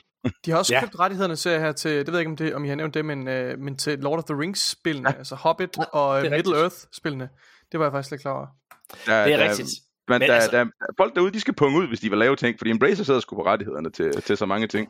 Hvor, øh, hvor lang tid har det taget at lave Figment 2? Altså, hvor mange år har I brugt på det? Oh, det er altid så svært, fordi at man kan sige, man går ikke i full production mode, bare sådan fra dag et, øh, og siger, nu sidder vi 10 mand og bare hammer løs på det her. Øh, så, så, men vi siger det et sted mellem 4 og 5 år, øh, ja. er, er det, vi vil mm. kalde production. Og Har så er der I noget... I må, have, I må have kigget lidt, nu snakkede du om inspiration, øh, før. Altså, der må alligevel have været nogle paralleller til øh, Tim Schafers Psychonaut-spil. Fordi, altså, øh, øh, hvad hedder det, altså, det er, jo, det er jo et univers, mig og Nikolaj virkelig har fordybet os i, efter den her fantastiske mm. dokumentar, der er kommet ud gratis på YouTube, der hedder Psychodicy. Øh, hvad hedder det? Men det er jo, det, det, det, det omhandler jo en lille bitte smule det samme, altså hvordan mm. sindet fungerer, mm. og hvordan det ligesom hvor, hvor, hvordan man ligesom kan komme til at skifte mening og, og de her sjove, Og de her sjove øh, billedlige metaforer omkring øh, ja. tanker i sindet og, og forskellige, lad os kalde det lidelser eller udfordringer, som ja. man kan være pladet af i sindet også. Ja. altså helt klart, altså Psychonauts er jo sådan en, en, en core inspiration, men jeg tror faktisk, det er inspireret os mindre, end man tror. Fordi det på en eller anden måde er, er et gammelt spil, øh, som, som det ligger der i vores underbevidsthed. Men det er jo Mm, nok ja. mest sådan nogle nyere spil, hvor man tænker, ah, skal combaten ikke fungere lidt mere sådan her, og så videre. Og så rigtig meget, specielt, øh, hvad jeg vil sige, den her kernemekanikken om open og closed minded, som er Figments, en af de her, Ja. hvor at Ja, at er hjernen kan være i tilstand, er sådan en ting, som mig, øh, eller Niels og jeg selv, og generelt holdet, vi har, vi har snakket meget om, at hvor vigtigt det var for os, at det her ikke blev endnu en amerikaniseret udgave af morale og, og, og hvordan sindet det fungerer. Fordi at, at, at når jeg siger, at noget er open-minded, så tænker folk, at det er positivt, det, det er den gode side, og så er closed-minded, det er den negative side af hjernen. Nej, det er ikke. Det er rigtigt, det, ja, ja, ja, ja. meget mere interessant at se på mennesket holistisk som en hel ting, at nogle gange, så skal man bare not up and shut up og få arbejdet udført, øh, og, og det er der, hvor vi nogle gange skal have vores close-minded tilstand, og andre gange, så skal du lytte til, hvad folk siger. Altså, Det, det her med, det er virkelig spændende take, det der faktisk. Øh, det- og, for, og et forfriskende take, ja. det, var, og det stod bare start, klart fra starten af. Hver gang der var noget i dialogen, eller i et puzzle, hvor det endte med, nu har du sat den ene for meget i negativt lys, så skal vi hive det lidt i den anden retning. Fordi at ja. det at være et menneske handler sgu om balance. Øh, ja. Og det er også det, som den her morale, den, den skal på en eller anden måde i sidste Der, ende der, er også, der er også en ret sjov udveksling mellem øh, to af hovedkaraktererne, øh, hvor de hver især har deres øh, favorit, hvor den ene øh, kan rigtig godt lide close-minded, fordi der er man arbejdsom og får virkelig øh, lavet noget og får flyttet sig, ikke også? Den produktive, mm. og hvor den anden karakter kan bedre lide det open-minded, fordi så er man mere imodtagelig over for nye oplevelser, og den er lidt mere sjovere og sådan noget og Ja. Ja, det synes jeg var ret sjovt. Altså, det er, jo, øh, det er jo lang tid at arbejde på et spil i fem år, som du siger, ikke også? Mm. Øhm, og, øh, og, og man har jo, øh, ligesom man har i, i, i film- og tv-verdenen, og sikkert også musik, øh, der har man jo øh, nogle deadlines. Og noget af det, der har fyldt rigtig meget, er sådan den store debat, øh, hvad hedder det, både i film og tv, men øh, hvad hedder det, også i computerspil særligt måske, det er jo, øh, det er jo crunch-kultur. Og øh, Nikolaj, du og jeg, vi har jo siddet og set den her før nævnte dokumentar, der hedder Psychodicy, Ja. ja. Hvor man jo tydeligt kan se, fordi det er jo også et, et det, er det, er jo, det er jo en dokumentar, der følger udviklingen af Psychonauts 2 s- øh, fra øh, start til øh, slut. Og øh, jeg ved, du er ikke helt færdig med den endnu.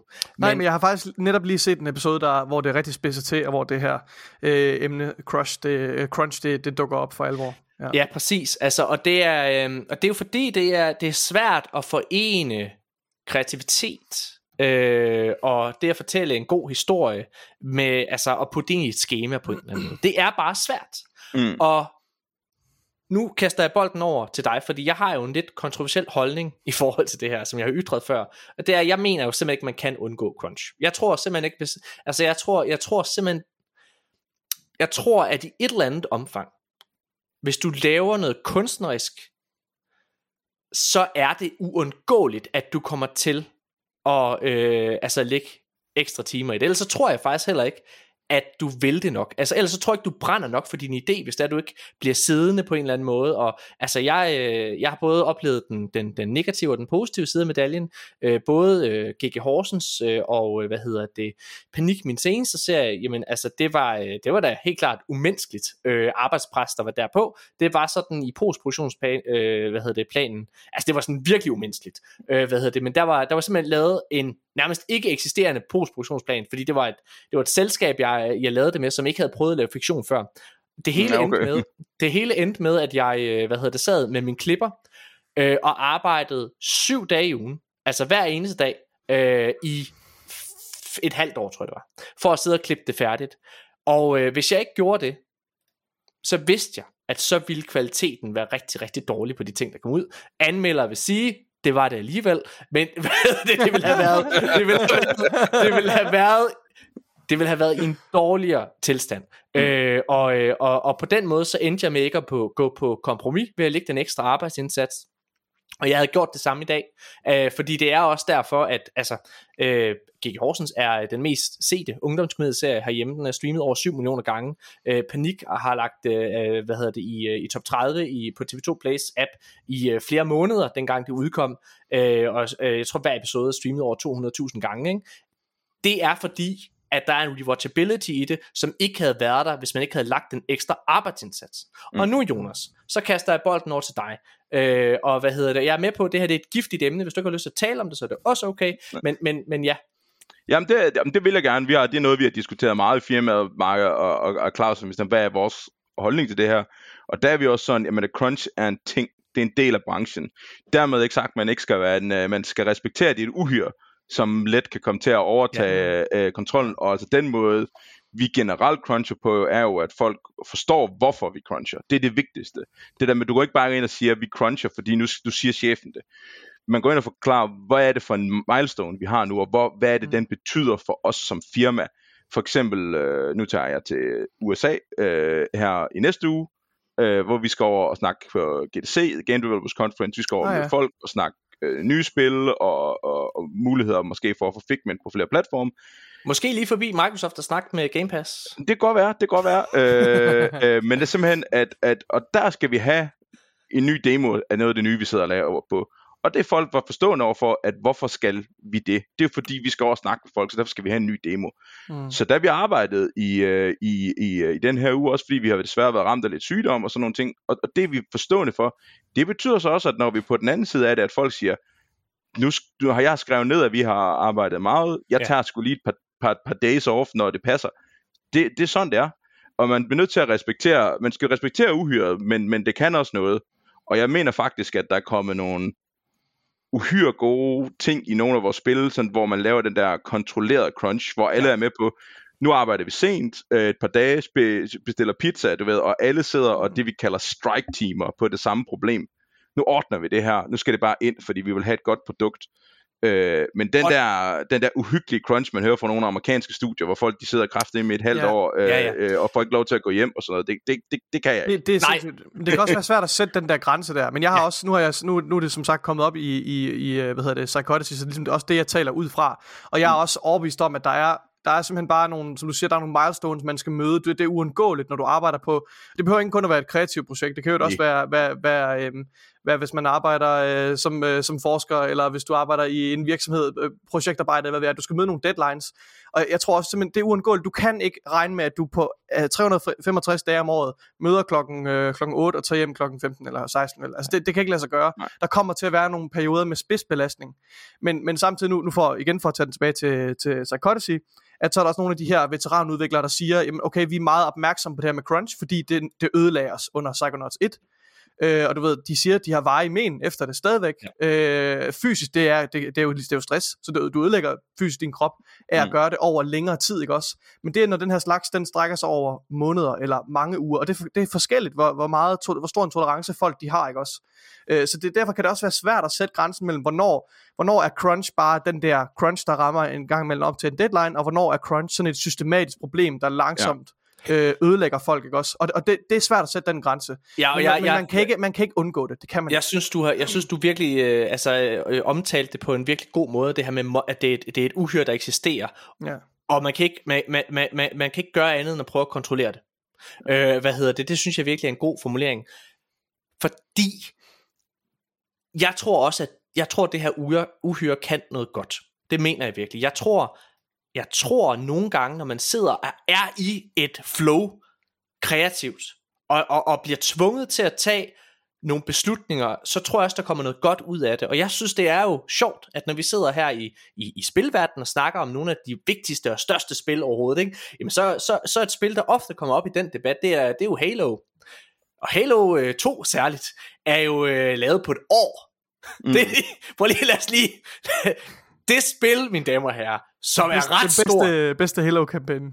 Den bedste kampagne overhovedet. Jamen, helt seriøst, er lavet på et fucking år. Og, øh, og, og når man sidder og hører på udviklingen, det har været, det har været forfærdeligt. Men, men, men det, der kommer ud af det på den anden ende, er, så, er, er, er jo kunst på et højt niveau, og så skal man jo huske, at det er jo også godt for en selv. Altså jeg kan da sige, øh, altså, og jeg er med på, nu er jeg jo også, jeg er instruktør, øh, det, det, det er mig, der, der, der øh, der kan skumme fløden, øh, hvad kan man sige, fordi det er på, på et værk, jeg har kreeret. På den anden side, så er det også mig, der, der taber mest, hvis det går dårligt, ikke? Ja, ja, ja. Øh, hvad hedder det? Øh, og, jeg, og, og der er jeg med på, at en, en lysmand, for eksempel inde i film- og tv-verdenen, ikke vinder lige så meget, øh, som, som, som jeg gør. Så, så tag alt, hvad jeg siger med et græns salt. Mm. Men gevinsten ved at crunche, ved at have et godt produkt på CV'et, det er altså virkelig, virkelig også meget værd. Og jeg er sikker på, at i spilverdenen, øh, ved, øh, dem, der gik rygter om, øh, og, og rapporter var der vist også, tror jeg, om at for eksempel Red Dead Redemption og GTA øh, 5, ja, at der var store øh, crunch øh, ting derpå. Jeg er sikker på, mine damer og herrer, at den spiludvikler, der kan sidde og sige, jeg har siddet og lavet fucking Red Dead Redemption, jeg har været det her på Red Dead Redemption, han har ret nemt ved at få et arbejde bagefter. Jeg tror, det kommer an på, hvad det er for en, altså som tager for en af branchen, det kommer fandme an på, hvad det er, du har lavet, og hvad det er for en følelse, fordi du har så store firmaer, og, og, og den mængde crunch, og, og så skal du tænke på, hvad er det, der du har crunchet på, fordi der er en eller anden i Red Dead Redemption, der har siddet og brugt seks år af hans liv på at sørge for, at hestens nosser, de krumper, når det er koldt nok. Mm. Øh, og, og det ved jeg ikke, om han synes var fedt at crunch på. Øh, og jeg ved heller ikke, om det er det, han vil have på sit CV. Han gider ikke se på flere heste også. Eller, han gider ikke eller, se på det. Eller folk i QA, der, der har løbet ja. rundt langs uh, grænserne på banerne og lavet de mest mondane, dødssyge ting, som ingen ja. andre spillere vil gøre, fordi de er nødt til bare at teste alle mulige mærkelige særtilfælde, og de har gjort det i, i total overarbejde og til næsten ingen penge. Ja, så, så der er også eksempler. ja, og ja. jeg tror, jeg tror den, den, den ting, som vi snakker meget om i udvikling, specielt når man er i en eller anden development stage, før man går i product stage, det er det her med, at du kan også godt, du kan, du kan på en grund skabe din egen crunch ved at jagte perfektion. Mm. Det er måske også det, som man gør, når man siger sit spil ja. som Red Dead Redemption, det siger, at vi skal være perfekte. Men du har sikkert en rigtig masse ting i de spil, som folk sådan set, hvis ikke det var der, så kunne de sagtens leve uden. Fordi forbrugeren, og nu skal jeg ikke snakke ned om spillerne, jeg elsker jo spillerne, jeg er også selv en af dem øh, meget tit, det er jo, vi ved ikke, hvad det er, vi vil have, før vi står med det. Nej. Øh, og, og, og, og nu sidder vi for eksempel, et, et rigtig godt eksempel, vi sidder og laver noget animation til noget combat, og det skal flow, og det skal bare være fantastisk. Og så sidder vi og kigger på et af dem, som vi kalder de bedste øh, øh, high-octane actionspil på de sidste år, Hades, eller ja. inden for de sidste par år. Og de snyder så meget. De skjuler ting i VFX, de, øh, karakter, karakteren glider rundt omkring, de skider bare på, hvad for nogle animationsstadier han er i og sådan noget. Det skal bare føles godt. Og det er fordi, at de har, de har mestret Supergiant, hvornår er noget godt nok, og hvornår skal man ligge hvor skal man lægge energien, og hvor skal man ikke lægge energien. Så, så du og synes, hvis... men der er simpelthen nogle, nogle imperfections, eller hvad, der... nogle, nogle, nogle fejl, mere eller mindre med dine øjne, sådan, som udvikler, som, som, som de har, som de, hvor du kan se, de har intentionally sagt, vi kan godt lave det her bedre, men det behøver vi ikke, eller hvad? Vi behøver ikke gøre det. Altså, ja. der er sikkert nogle ting, der er simpelthen, øh, når du ser, øh, hvis du øh, prøver at, at slå baglæns, og sådan nogle ting, altså sådan nogle mm. ting, men så, så glider karakteren på en mærkelig måde, som en karakter ikke burde gøre. Men fordi det går, gør så, går så hurtigt, og hvis mm. du mener, at vi sidder miniaturister og sidder og kigger på, åh, er det her noget, vi skal, vi skal tage inspiration i? Men det gør det ikke som spiller du lægger heller ikke mærke til som spiller, at der er rigtig mange gange, du, hvor du faktisk er blevet ramt, men spillet snyder lige ved at sige, du bliver faktisk ikke ramt, og sådan nogle ting. Mm. Øh, der er en masse ting, hvor, at, øh, hvordan har de alle NPC'erne med? Kigger man så, så tænker du først, der er faktisk ikke nogen af dem, der bevæger sig. Det er kun hovedpersonen, der har ben. Selv, øh, selv øh, sidste, nu skal jeg ikke spoil noget, men sidste bossen, han også har ben, han går aldrig. Han dasher altid rundt mellem positioner. Ja. Og det er simpelthen, fordi så slipper de for at animere ben. ja, det var sjovt, det var sjovt. Der er så mange ting, hvor at, at vi som kreative folk også skal lære og jeg synes stadigvæk, en af de bedste, øh, jeg har aldrig, aldrig mødt manden, men, men, men jeg har set en del af hans talks, sådan noget, Greg Street, der oprindeligt bare var hos Blizzard, nu er for, var for Riot, og nu er lige gået på, en, han tager lige en pause, før han skal, skal noget andet, har altid sagt, det vigtigste, det er simpelthen at value, anal, uh, value analysere på alt, du laver. At det her noget, spilleren ser. Er det her noget, der får spillerne får noget mere ud af? Er det her noget, der støtter vores udviklingspiller, altså de mm. ting, der er kernen i spillet. For hvis ikke det støtter det, så skal vi virkelig stille os selv spørgsmålet, om det er værd at bruge energien på. Fordi alting tager energi, og alting gør lige pludselig, at vi går i det her crunch mode, hvis ikke vi passer på. Hvad, øh, hvad kan du sige om, øh, om den næste titel, som I sidder og arbejder på, hvis du kan sige noget som helst? Jeg kan, jeg kan sige, det er, øh, som det i hvert fald er i det stadie, det er lige nu, så er det, det, er lidt, det er lidt mere multiplayer. Ja. Øh, vi, vi har allerede leget lidt med, med, med local co-op her i, øh, øh, i Figment 2, hvor det var meget det her med, at kan man spille sammen med øh, sin bedre halvdel eller sine børn eller sådan noget. Og det har simpelthen været sådan en, en lyst til at prøve at lege med multiplayer, fordi vi også yes, har det så jeg godt, der var. Men ja. jeg, har, jeg har ikke prøvet det, men jeg så godt, der var ja. multiplayer. Øh, ja, undskyld, ja. ja. Ja, og det, det er så det, og så er det, øh, øh, øh, om det sådan specifikt er et core roguelite, det ved jeg ikke, om jeg vil sige, det er. Men, det i jeg lægger mærke til, at du men har nævnt Hades mange gange. Men det har nogle roguelite elementer i sig, men ja, vi, vi er ikke derude, hvor storytelling er out the window. Okay. Øh, øh, og, og så er der noget, noget, noget multiplayer, og, og måske en øh, smule nordisk mytologi, der også er lidt inspiration, men med vores egen, med vores eget twist på det, for det skal stadig være et bedtime-spil. Er hele, er hele holdet gået over, altså hele jeres firma gået over på den produktion nu så? Nej, der sidder vi, der sidder vi en, en, en, en, en core-flok, som, som ligesom har været på det her et stykke tid faktisk, netop fordi at tekken skal virke, når Ja. man laver sådan noget. Der er nogle nye ting, vi har skulle lære, øh, som, som multiplayer er kommet ret langt med, øh, og så lige så stille som hvor Figment når til det stadie, det er nu, jamen så kan vi begynde at flytte folk over. Og det er jo netop for ikke at sige, øh, det, det har nok, jeg tror faktisk, jeg vil kunne sige, at der er et par spil i den danske spilindustri igennem tiden, eller firmaer, som faktisk er døde af, at, at de har lavet et spil og udgivet det, og så de ikke vidst, hvad de skulle. Og så de siddet Nej. og ventet på, at det blev en succes, og så, så, så er der ikke kommet noget, så de ikke det næste projekt, og det har været Hvor, meget hvor, vigtigt. hvor, hvor langt fremme i, øh, i altså hvor langt, hvor langt fremme i, i, i krystalkuglen kigger du ligesom med de projekter I nogle gange har? Altså hvor mange har, hvor mange har I planlagt at de skal lave? Mm, det ved, er... ved, du, ved du hvad du laver om fem år? Hvis alt går sådan. Ja, ja, det, det gør, gør jeg.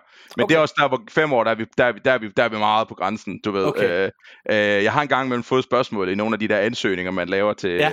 ting. Vi laver også netop DFI-ansøgninger, men også Mm. Creative Europe og sådan nogle ting, Ja. hvor at man får der spørgsmål, hvor er du hen om seks år? Ja, det ved jeg sgu da ikke. Altså, men jeg skal stadigvæk forsøge, jeg skal stadig forsøge at svare på det.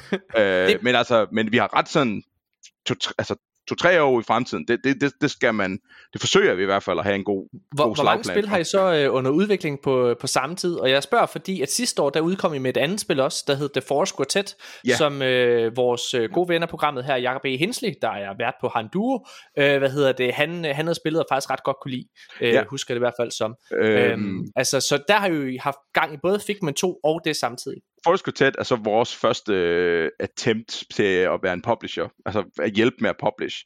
Øh, Mm. Det er lavet af, af Mads, som er en, en god gammel øh, kammerat fra nogle, øh, fra, fra nogle andre altså ting, hvor, hvor, hvor vi altid, altid kunne lide projektet.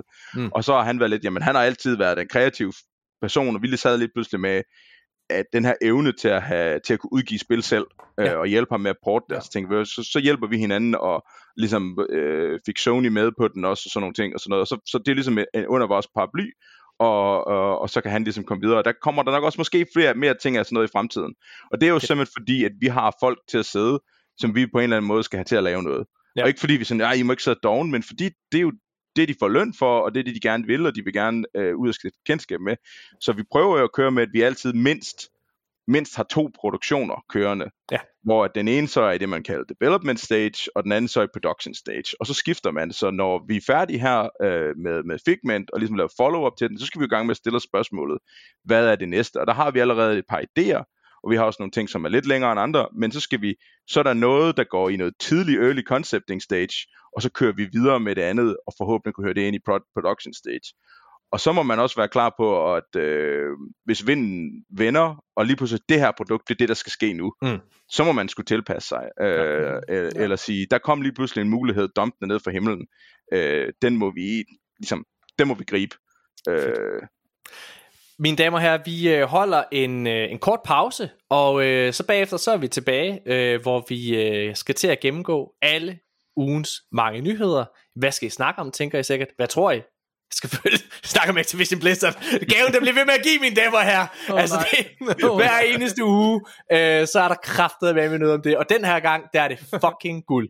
Fordi øh, Activisions CCO, øh, Lulu Cheng, har været ude og oute Jim Ryan, og, øh, og, øh, og, og kommet med et direkte quote øh, for, øh, altså, hvad hans... Øh, Altså, hvor, han, hvor, hvor de viser, hvor, hvor lidt samarbejdsvillig han egentlig er i forhold til, til at få Activision Blizzard.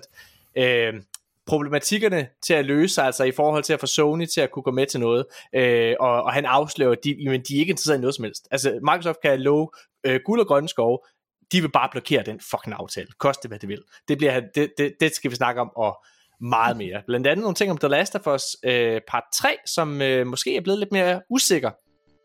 Ja. Øh, alt det og meget mere lige efter det her.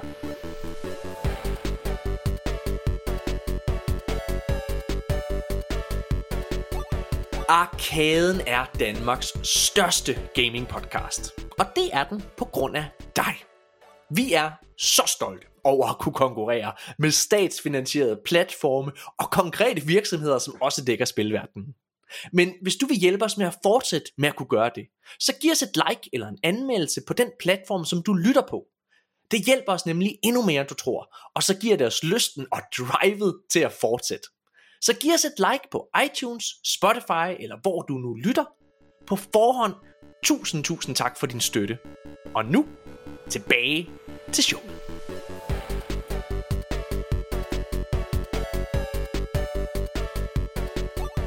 Ja, mine damer og herrer, så er vi tilbage igen, og øh, jeg glæder mig vanvittigt meget til at snakke nyheder i dag. Øh, jo, selvfølgelig er emnerne også spændende, men når vi snakker her i podcasten og diskuterer blandt andet øh, sagen, der ikke vil gå væk, nemlig Activision Blizzard-købet, jamen, så, øh, så snakker vi jo meget ud fra en forbrugers øjne, øh, altså fra vores eget perspektiv også, vi er jo blevet øh, Xbox-fans øh, her med, med alderen, og der er vi selvfølgelig også farvet. Men nu har vi jo simpelthen muligheden for at, at diskutere det med en vaskeægte spiludvikler øh, inden for branchen, og bare det at høre din mening, Jonas, omkring alt det her, det bliver dybt fascinerende for mit mm, vedkommende. Mm. Ja. Øh, Ja, altså inden vi, vi kommer i gang med den første nyhed, øh, drenge, så tænker jeg, at øh, jeg gerne lige vil, vil nævne noget.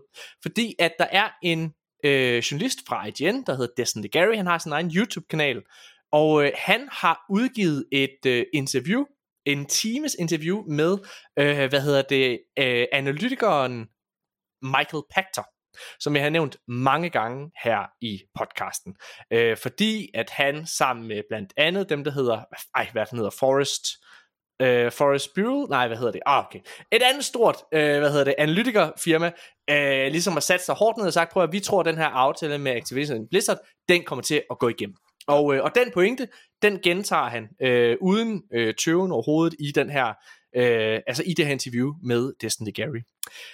Men det, der er interessant, og som man kommer ind på, øh, og som jeg bare lige vil, jeg synes, man skal gå ind selv og, og, og, og se hans interview, men i det her interview med Disney Gary, så, så understreger han igen, øh, som sagt, at hun er 100% overbevist om, at han går igennem, men også, at det kommer til at gøre rigtig, rigtig ondt på Sony. Altså, at han faktisk godt kan forstå, hvorfor Sony er så meget imod det her øh, køb, fordi Game Pass, understreger han igen, kommer i hans optik til at ændre hele spilverdenen, og Sony er ikke klar til det.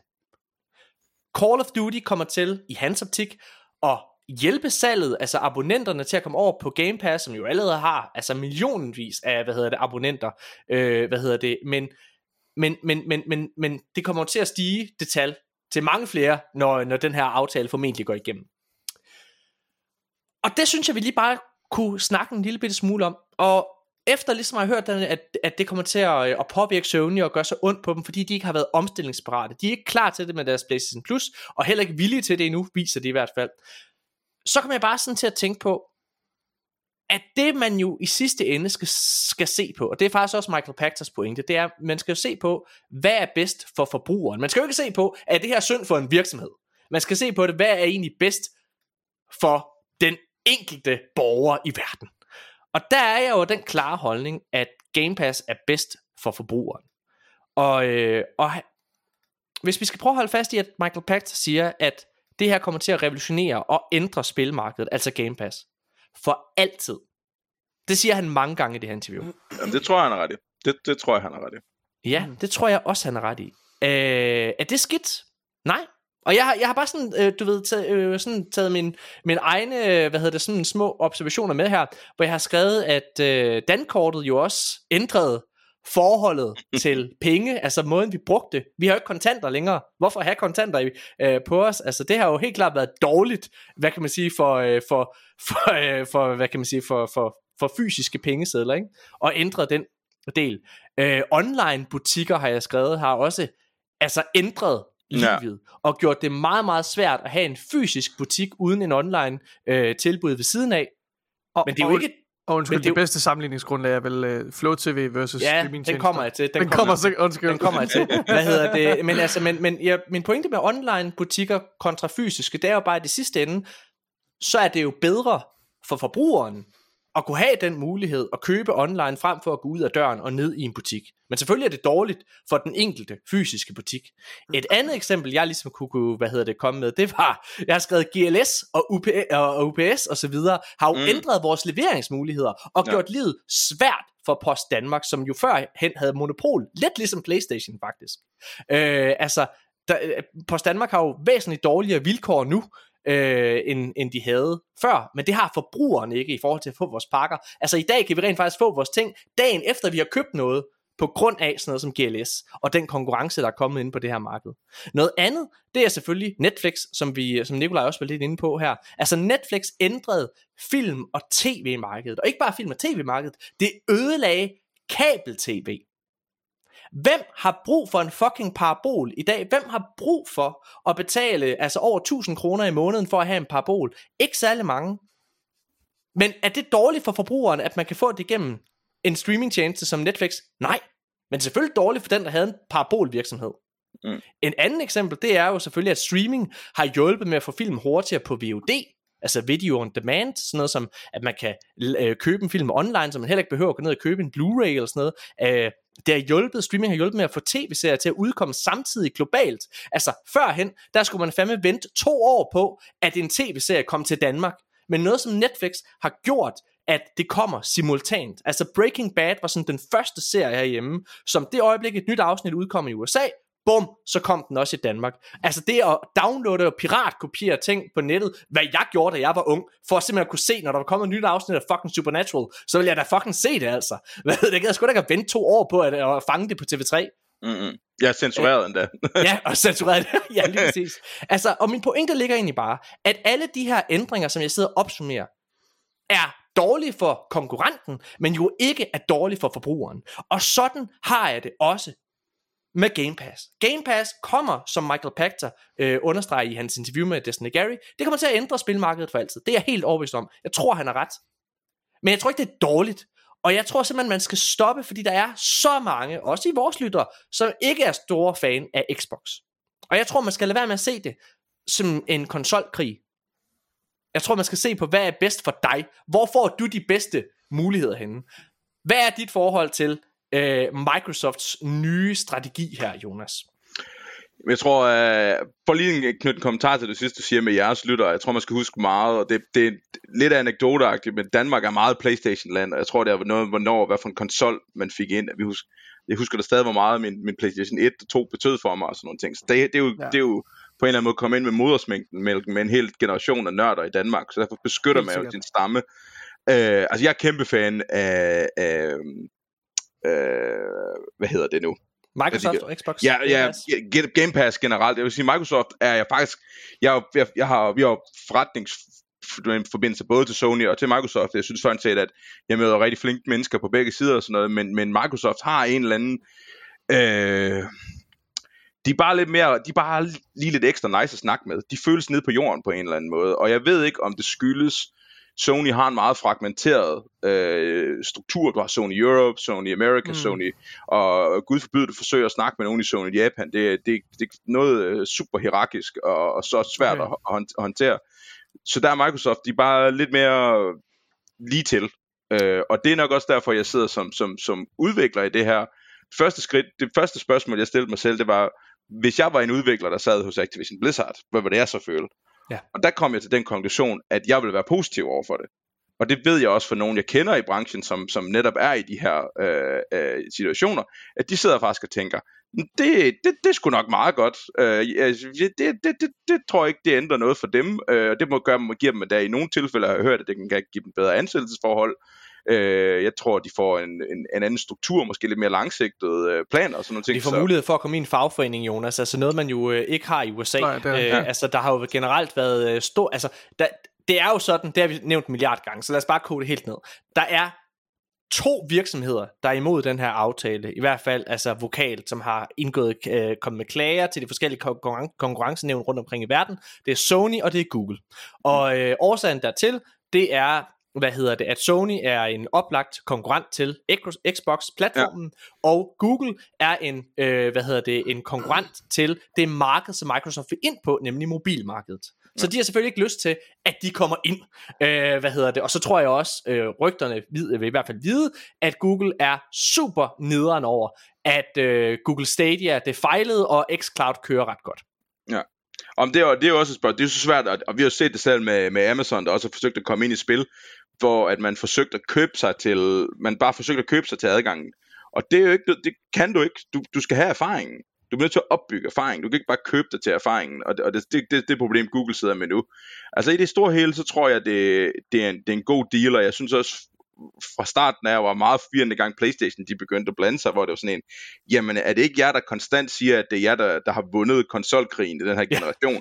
Hvordan kan I sidde bagefter og være den, den, den lille sure, øh, øh, det lille sure barn, når I lige har sagt, at de har vundet? øh, øh, der, der er et eller andet her, der ikke hænger sammen, øh, og, og I virkede også lidt, det virkede også lidt som om, dengang de så kom med PlayStation Plus, øh, og det her med, at du skulle kunne abonnere, hvor det sådan lidt, jamen I vil jo slet ikke det samme. Det virker lidt som om, I har sat sig på en anden hest.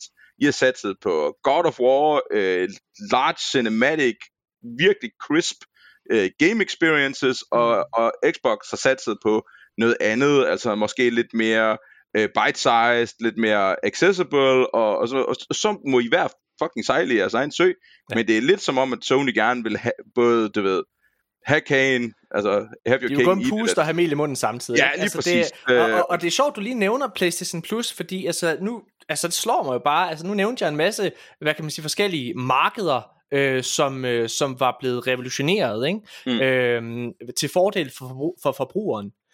PlayStation har jo selv gjort det tidligere. Det skal ja. lige huskes, at med PlayStation Plus, en af årsagerne, ikke den primære årsag, men en af årsagerne til, at det lykkedes PlayStation at overhale Xbox 360 i den konsolgeneration. Altså PlayStation 3 var jo håbløst bagud, ja. men det lykkedes dem med en billigere, øh, hvad hedder det, konsol, altså PS3 Slim, øh, hvad hedder det, og så også PlayStation Plus og øh, The Last of Us og Uncharted 2 selvfølgelig, altså de her, øh, hvad hedder det, øh, stærke eksklusive titler, der lykkedes det dem at, øh, at, at komme tilbage, men det PlayStation Plus gjorde, og som fik sindssygt meget ros. Alle medier snakkede om det dengang. Nu ja. er jeg jo øh, gammel, øh, hvad hedder det, jeg er 34, lige et år yngre end dig, Jonas. Hvad hedder det, øh, og, så, så, du, så vi to kan måske huske det.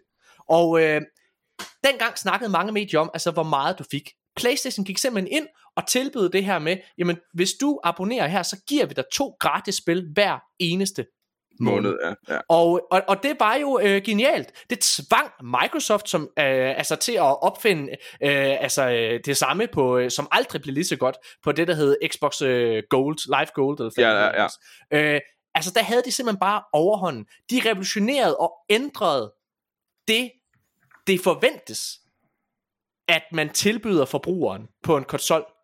Ja. For altid. For altid. Og nu har Xbox så bare selv gjort det. Men, øh, men PlayStation er, fordi de har den store overhånd, bare ikke villige til ligesom at følge med på det. Øh, og det er som om, jeg har nævnt den her analogi før, men det er, at PlayStation tænker meget i kasser. Øh, og har svært ved at tænke uden for boksen. Øh, og nu har de ligesom bestemt sig for, jamen vi, vi gør jo det her med PlayStation Plus, så vi skal give de her to spil øh, af høj kvalitet væk gratis hver eneste måned. Og det fortsætter de med at gøre, og det er gode titler, de giver væk. Men når det er, de for eksempel siger, jamen det kan økonomisk ikke hænge sammen for os, og hvad hedder det, og, og, og give et spil væk day one, på, øh, på, på PlayStation Plus, når den nye God of War udkommer for eksempel. Så kan den ikke være en day one titel. Så er det jo fordi, de insisterer på stadigvæk at give en kæmpestor dyr titel for dem øh, væk gratis hver eneste måned samtidig. De er ikke klar til at ændre strategi, og jeg er sikker på, at den almene PlayStation forbruger altså, vil der synes, at det er langt mere at have øh, deres version af, af Game Pass på Playstation, øh, end det er at få, hvad ved jeg, øh, Tekken 7 øh, mm. gratis næste måned, ikke? Men, Men det, er, det, er, det er jo nok også en del, og det er jo, det er jo øh, jeg læste en artikel for noget tid siden, netop med, med Netflix, hvordan, hvad det har betydet for os filmproducenter og, og sådan nogle ting. Og, og der er nogen, der meget sure, der er nogen, der er glade for Netflix og sådan noget ting, men hele den her koncept, det, det man i den amerikanske øh, biografverden kalder tentpole movies, de her mediumstørrelse film, som er mellem dine højsæsoner, og de brugte eksemplet på øh, det her med Chris Hemsworth, han lavede den her Extraction movie, som man også kommer en tor af her, så det er en rigtig tentpole movie, det er en A-lister actionstjerne i en mediumstørrelse film, passer perfekt ned i, øh, i efterårsferien normalt. Det er Netflix, der hiver den lige pludselig og betaler Hemsworth det, det han er værd for en god actionfilm. Det er ikke dermed sagt, at det er en blockbuster. Det er en medium-sized ting. Og det er jo lidt der, hvor at, at Xbox måske også er gået at de forstår, at det der med medium-sized titler, mm-hmm. det er også noget, der passer ind, fordi at PlayStation har sat sig på, at vores er creme de la creme, uh, handcraftet ned i den mindste detalje, 700 folk, der i bund og grund sidder og, og gør det perfekt. Så, så er det jo også svært for dem, og som du siger, at, at argumentere for dem, det skal vi da give væk. Ja. Men hvis det er en fjerdedel eller en femtedel budget, og stadigvæk et godt underholdende spil, men så er det meget lettere at sige, at det er en del af vores marketingsbudget.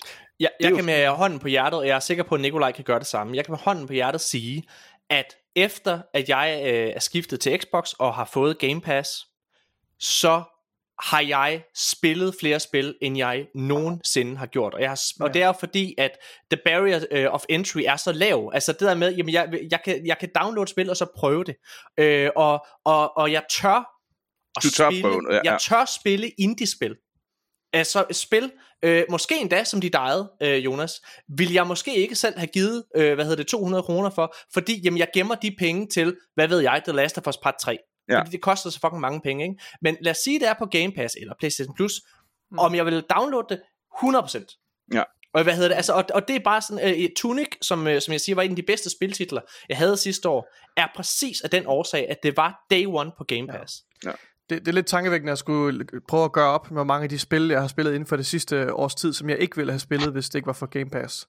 Og mange oplevelser, jeg så ville være gået glip af. Altså, ja. det, ja. Men, men det var netop der, det gik op for os, at, at vi kunne se, for nogle år tilbage, jeg tror, og Compagnon var, var meget hurtig til at se det. Han er også øh, købmand af Guds nåde, så han kunne se, hvor det her det er på vej hen, og ligesom også tænker, at det her det er noget, vi skal tænke over i, i den måde, vi, vi, vi tænker spil på. Og det var simpelthen fordi, vi begyndte at snakke om, jamen, hvor mange flere film ser du på Netflix, end du gjorde før i tiden. Også nogle, nogle quirky film. Ja. Sådan nogle, altså, hvor man tænker, ah, det der, det er sådan lidt uh, artistisk horrorfilm. Jamen, jeg har ikke andet at lave i aften. Lad os da ja. se den. Men jeg har aldrig gået biografen og betale. Nej, ved, det, eller, eller, eller, købe, og, eller købe dem på Blu-ray for den sags skyld, ikke også? Ja, altså, ja. det, det er nemlig det. Og, øh, og, og, og det er, at det har skabt et helt vildt, altså kæmpestort marked. Og der er jo rigtig, rigtig mange, du ved, modstandere af, af Microsoft og, og Xbox Game Pass, som er ude og siger, åh, men det kan simpelthen ikke besvare sig for udvikleren, det kan slet ikke hænge sammen økonomisk. Og der er det bare sådan, samtlige udviklere, der har ikke været en eneste udvikler ude at sige, at det ikke har været en god forretning for dem at være ja. på Game Pass. Ingen. Og nu har vi jo, nu kan man snakke omkring den her, hvad hedder det, Psychodacy en gang til. Øh, der er det jo sådan, at øh, Double Fine, de bliver jo købt af Xbox, mens den her dokumentar bliver lavet. Ja. Og det er jo som sagt med hud og hår. Og Nikolaj, der er ikke nogen tvivl om, at det er det bedste, der overhovedet kunne ske for dem. Uh, en ting er at komme på, altså blive en del af Xbox Game Studios, ligesom at blive en del af det, men mm. egentlig allervigtigst, at komme på Game Pass. Det er det, Tim Schafer har lige udtalt i et interview, der udkom her i, uh, i den her uge faktisk, uh, med IGN, at han sagt, at det at være på Game Pass, det har været en redning for ham. Uh, det har han har sagt, at det har gjort, at han kunne tage øh, spilidéer, han har haft på hans backburner, kalder han det også, mm. og smide fremad i køen. Så han har to spil i udvikling nu, øh, og det kan han kun på grund af Game Pass. Sidste år, årets bedste spil i min optik, det var et spil, der hed Pentiment, lavet af Obsidian Entertainment. Øh, et spil lavet af 13 mennesker, øh, og... Øh, Fremragende. Fra, øh, øh, 6 ud af 6 stjerner. Mm. Hvad hedder det? Det er mesterligt, og det er et spil, som øh, udvikleren derfra selv har sagt, men det er kun lavet på grund af, at Game Pass eksisterer. Mm. Må, må jeg lige knytte en kommentar til det der? Fordi jeg, jeg fanger også en rigtig øh, vigtig pointe fra, øh, fra Psychodicy med hensyn til det her med, med, øh, med, med Xbox og Microsoft. Og det er, at, at et, et firma som Xbox er jo kun de personer, der arbejder der. Øh, og det er ret vigtigt at sige, ja, det er ikke bare er brandet, du interagerer med, du interagerer med, med de mennesker, der arbejder der. Og det er helt klart Matt Booty og, og, øhm, og Phil, Phil Spencer, Spencer, som er dem, der står bag den, den nuværende inkarnation af Xbox-konceptet. De gør et fabelagtigt arbejde, og, så, og jeg vil give dig ret i, Morten, med den inkarnation, der er, der er Double Fine, de gik jo fra at, at, at hele tiden være i en økonomisk usikker situation, hvor de konstant skulle søge nye publishers og nye midler til alle deres projekter, øh, hvilket de har gjort med ret stor succes, blandet succes måske, fordi de har også brugt det her, øh, hvad hedder det, øh, Kickstarter og, øh, ja, ja. Og, og, og, og, hvad hedder det, og, og fik altså en anden tjeneste til at, at finansiere deres spil, altså crowdfunding basically også. Øhm, men men at, at de så skulle gå ud af den her usikre fase til at, at have en publisher, der giver dem masser af penge, så, ja. så, så spiludviklerne får bedre arbejdsvilkår, øh, for, for bedre løn, og, og lige pludselig så, øh, så, så flytter skubbet sig for spillet. De kan gøre mange, mange flere ting, og jeg tror helt seriøst, ud, ud, at dømme ud fra det, vi ser i, i dokumentaren, hvis det ikke var for det her opkøb her, så ville Psychonauts ikke have været det spil, som det er i dag. Helt sikkert. Øh, fordi Der det var, tidspunkt- det var, de var sygt presset op til, og de havde en virkelig hård deadline, som de ikke kunne møde i, Mm. mm. i forhold til kvalitet, og motivationen var helt i kulkælderen. Der er på et Øhm. tidspunkt dokumentaren, øh, efter de er blevet købt af Microsoft, og altså det presser dem rigtig meget, den her deadline, og de skal, de skal bede om at udskyde spillet, øh, og de, er ved- og de løber tør for penge. Ja. Så de skal bede den her nye publisher omkring at udskyde og flere penge. Og de, Mm. er, altså, de er så bange for at bede omkring det her. De, er Mm. bange, de, er bare, de er bange for at spørge om det, og, øh, og også tage et ansigt. Og det er bare sådan, det er bogstaveligt talt, det er bare sådan, øh, prøv at vi vil gerne øh, udskyde det her, den her deadline, og øh, kan vi måske hæve budgettet? Ja, ja. Nu Ja. det. Og, og, og det er fantastisk, men det var også for, for lige at runde den af den der øh, med, med, med hvem det er, der, der, sidder, der sidder ved roret, og hvorfor, hvor afgørende det er. Så, så, øh, så øh, Tim Schafer, han fremhæver jo også, han læser op for det her citat, øh, eller han, han øh, læser noget op som en, en, en eller anden øh, kommunikation, som Microsoft havde produceret øh, tilbage i tiden, øh, Mhm. i starten af, altså for, for flere år siden, ikke også? Hvor det var nogle andre, der var bag roret, med, hvor de fik en meget, meget tonedøv og altså himmelråbende idiotisk øh, kommentar fra Microsoft om, hvordan de skulle ændre deres spil, og hvor de gik ind og prøvede at exert Fjerne sådan en kreativ kontrol Ja. ja. over, over projektet. Men, men, men det, at, at, de, at, at Game Pass i den her inkarnation er økonomisk støtte, men det her, og jeg, nu har jeg fandme glemt, hvad de kalder det, men de har, de har, et, ord- de har et navn for det her koncept, hvor det er hands-off approach. Ja. De blander sig ikke i, de gør så lidt som muligt, øh, så de blander sig ikke i, hvad studiet foretager sig. De blander sig ikke i den kreative proces. Men det er jo, Øhm, ja. men det, det er jo nok også en del af det der med, at man tror på, at det virker på lang sigt. Øh, nu Ja. var, øh, jeg har besøgt øh, Double Fine tilbage, det har været nogle år tilbage, så det var før, de blev opkøbt og sådan nogle ting. Mm-hmm. Mhm. Og man kunne mærke, der var sådan en, altså var der, en, der var en god stemning, men der var stadig sådan en, alting er et pres, fordi ja. at vi har, det på det tidspunkt tror jeg, de havde tre eller fire produktioner åbne, og nogle af dem var sådan, som jeg så bagefter så, ja, de blev færdige, men det var noget absolut lort, øh, fordi mm. de, de, ikke, de havde ikke energien til det, de havde ikke tiden til det. På det tidspunkt var det øh, Greg Rice, der Ja. i bund og grund, og jeg vil sige, altså Schaefer, hatten er for, manden er, er super dygtig. Uh, jeg vil næsten sige, uh, Greg Rice er uh, lige så meget et, et, et, et, en, en key player i det der. Og han formåede, han gjorde bare en anden rolle, altså, og han fik, han sørgede for, at det holdt, uh, holdt sig flydende, og uh, Hvis det er ham, der er økonomisk... Øh, ja, altså, ja, det var ham, som, som, det? som, som, drev, hvad skal man, på den måde drev Jo, det studiet det. med, med Schaefer, og, og har også øh, øh, været til en, en, en, en crazy fest, øh, hvor jeg så, hvordan Greg Rice, han så også en gang imellem koblet af, fordi han bare var i konstant stress mode, og sådan. Mm. det, Ej, hvor Øh, sjovt. ja, jamen, det var sådan, han, øh, vi, vi, det var til en indie-festival i Kyoto i Japan, sådan meget lille, det der, det indie-festivalen i Japan, og indie er ikke specielt stort i Japan, det er meget spøjs, fordi derovre, der skal du bare have et job i et stort firma, hvorfor lave dit eget lille firma?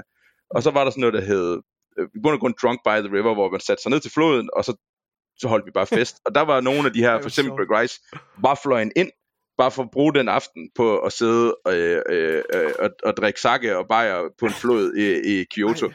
Fordi det var så, det var så afslappende. Altså, det var, og der kunne man godt mærke, at den mand, han, han, han har fandme også bare lagt øh, ja. så meget energi i det der. Og det kunne være meget skægt at prøve at, at, at, at se, om man kunne komme ind og besøge dem igen, og se netop, hvordan tonen er anderledes. For Ja. jeg kan huske, der var en Ja. kreativ energi, men der var også en eller anden form for næsten... Du ved, Der var et pres, altså det mærker Ja. man også tydeligt, når man ser dokumentaren Ja. i de første år. Så det der med, og, og, og det, øh, et- det der med hele tiden at lede efter penge, Ja. øh, for at kunne overleve, det, øh, det, det er bare svært. Nå, prøv, jeg, jeg skynder mig at, at gå i gang med øh, nyhederne. Lad os tage Ja. den, jeg teasede for 23 minutter siden, og det var, det var, at øh, Sonys chef, Jim Ryan, øh, fra Playstation altså, han har angiveligt sagt, at han ikke er interess- er interesseret i nogen som helst aftale med Microsoft. Han vil bare blokere Activision Blizzard-købet. Øh, det er Lulu Cheng, som er CCO ved Activision, der har skrevet på Twitter, at øh, den 21. februar, hvor de øh, var til høring i EU, der har øh, Jim Ryan efter sine sagt, og hun quoterer ham in his words, så det her jeg er ret sikker på, når det er quote og det hele, at det her det er ægte. Mm. At, han, øh, at han har sagt, i don't want a new Call of Duty deal, I just want to block your merger. Og hvis man ikke ved det, så øh, til den her høring, der, øh, der havde Brad Smith, som er øh, CCO ved, eller CEO ved Microsoft, øh, han havde jo taget en underskreven kontrakt med, som han tilbød PlayStation på stedet, hvor de fik øh, altså garanteret 10, en 10 års aftale, som i forvejen er uhørt, øh, hvad kan man sige, spilbranchen, ja. øh, hvad hedder det, på Call of Duty. En aftale, som han allerede havde, øh, øh, hvad hedder det, fået en underskrevet aftale fra øh, hvad hedder det, Nintendo, som de havde accepteret, som ikke har Call of Duty. Øh, han havde lavet en aftale med Nvidia på at få det på deres GeForce Now, øh, og øh, så havde han... Øh, så havde han tilbudt den til, hvad hedder det, Valve, øh, Gabe Newell, men Gabe Newell han havde sagt offentligt, det har jeg ikke behov for. Jeg har ikke behov for en underskreven aftale, fordi Microsoft holder altid deres ord, øh, har han sagt. Mm. Øhm, og det her at høre det, prøv at, det er jo ikke, der er jo ikke noget overraskende i, at Jim Ryan, han siger det her. Men der er et eller andet i at læse det så råt, som man gør her, og så barnligt. Jamen altså... Ja, det, det... Nikolaj, hjælp mig lige her. Altså, at det er jo fuldstændig vanvittigt. At man, ja. og, altså, at man, altså, at man er så lidt interesseret i det. Jeg håber, jeg håber, at den her aftale går igennem, og Sony ikke får lavet den her underskrift, så Microsoft på en eller anden måde kan røvrende og fratage dem, øh, hvad hedder det, Call of Duty, og sige, nej, nah, det er for sent. Altså, jeg er ikke, øh, jeg er ikke overrasket over, at, at de reagerer, øh, eller at han reagerer på den her måde, som han gør, men jeg er, kan virkelig, jeg synes, det er ufatteligt dumt, at de, de lader det slippe ud, og at man, lader det, ja. altså, at man ikke tænker over, hvordan det ser ud udadtil. Øh, jeg, for det er utrolig skadet, øh, tror jeg, for deres, øh, for deres omdømme. At de... Jamen, jeg, jeg tænker sådan lidt, at de har taget sådan næsten lidt fra starten, de har ikke sagt det så direkte som, som, som det her, men de har taget en meget konfrontatorisk stil allerede fra starten af. Og jeg sidder, man sidder der lidt tilbage og tænker, jamen det smitter også lidt af på det image, ja. som andre der samarbejdspartnere på en eller anden måde skal have med jer. At, mm. at er I bare er I bare sådan lidt, lidt nederdrægtige? Er det, er det det, jeg ved? Er det, ja. Ja. Jeg er så glad for, at du siger det, Jonas, fordi det er jo nemlig også den oplevelse, altså jeg får. Og altså sådan det hele det sidste år, der synes jeg jo bare, at hyggeleriet har taget nye højder for Sony. Og jeg synes, for mig, så, øh, altså jeg, jeg holder på, jeg synes, de laver nogle af de bedste spil i verden. Jeg synes, The Last of Us 1 og 2, særligt 2'eren, er, er et mesterværk. Jeg synes, det er det bedste spil, jeg nogensinde har spillet. Ingen negative ting at sige om det spil overhovedet. Men der er, et eller andet, der er en eller anden dårlig smag ved at tænde for sin Playstation-konsol. Altså, der er, et eller andet, der er en eller anden dårlig smag ved at, uh, hvad kan man sige, ved at støtte op omkring det på en eller anden måde, synes jeg. Fordi jeg synes, at, jeg synes, at det, de, det signal, de sender, det er jo, de vil jo ikke noget godt for dig. De vil ikke noget godt for dig. Ved du, hvad der havde været godt for dig, forbruger? Det var, hvis de accepterede den her aftale. En aftale, som I også hørte Jonas før sige, det her det er uhørt. Det gør man ikke, det her.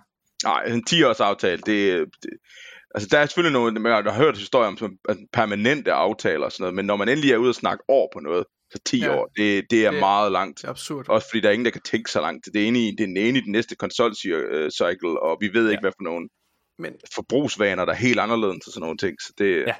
Men det kan vel også kun lade sig gøre, fordi det er et spil som Call of Duty, som har en meget forudsigelig development cycle. Øh, ja, I, ja, i hvert fald det... indtil nu, jo. Men, øh, altså, ja. Ja. altså jeg, jeg vil faktisk sige, dengang de begyndte at snakke om det her, og det var Call of Duty, der kom på, jeg, jeg må sige, det er måske også, fordi jeg er den årgang, jeg er, men, men jeg var overrasket. Altså, at det var det, der skulle afgøre det. Ja, selvfølgelig. Øh, selvfølgelig. Øh, og min, min, mit første, også. ja, men mit første, og mit første tanke var, jamen, jamen det er da et meget fint skydespil, men, men I, I har så mange interne studier, så lav sgu da en konkurrent til det i stedet for, hvis det er det. Altså, så, men, men men det er ja. sjovt, fordi de siger jo, altså de modsiger sig selv lidt. Nu skal vi over til at snakke med, om den engelske konkurrencestyrelse, hvor det er, at øh, de forskellige statements og anklager og argumenter for og imod fra hver, fra hver især, øh, er, er ligesom blevet offentliggjort. Det, øhm, og, øh, og der er hvad kan man sige, en af argumenterne fra, fra Playstation, de modsiger sig selv en lille smule, det er jo, at, øh, jamen prøv at, hvad hedder det, de siger på den ene side, at, at spilverdenen er så, øh, som du selv er inde på, Jonas, den er så uforudsigelig. Man kan ikke forudsige noget som helst, hvad der sker omkring øh, ja, altså x antal år. Det kan man ikke.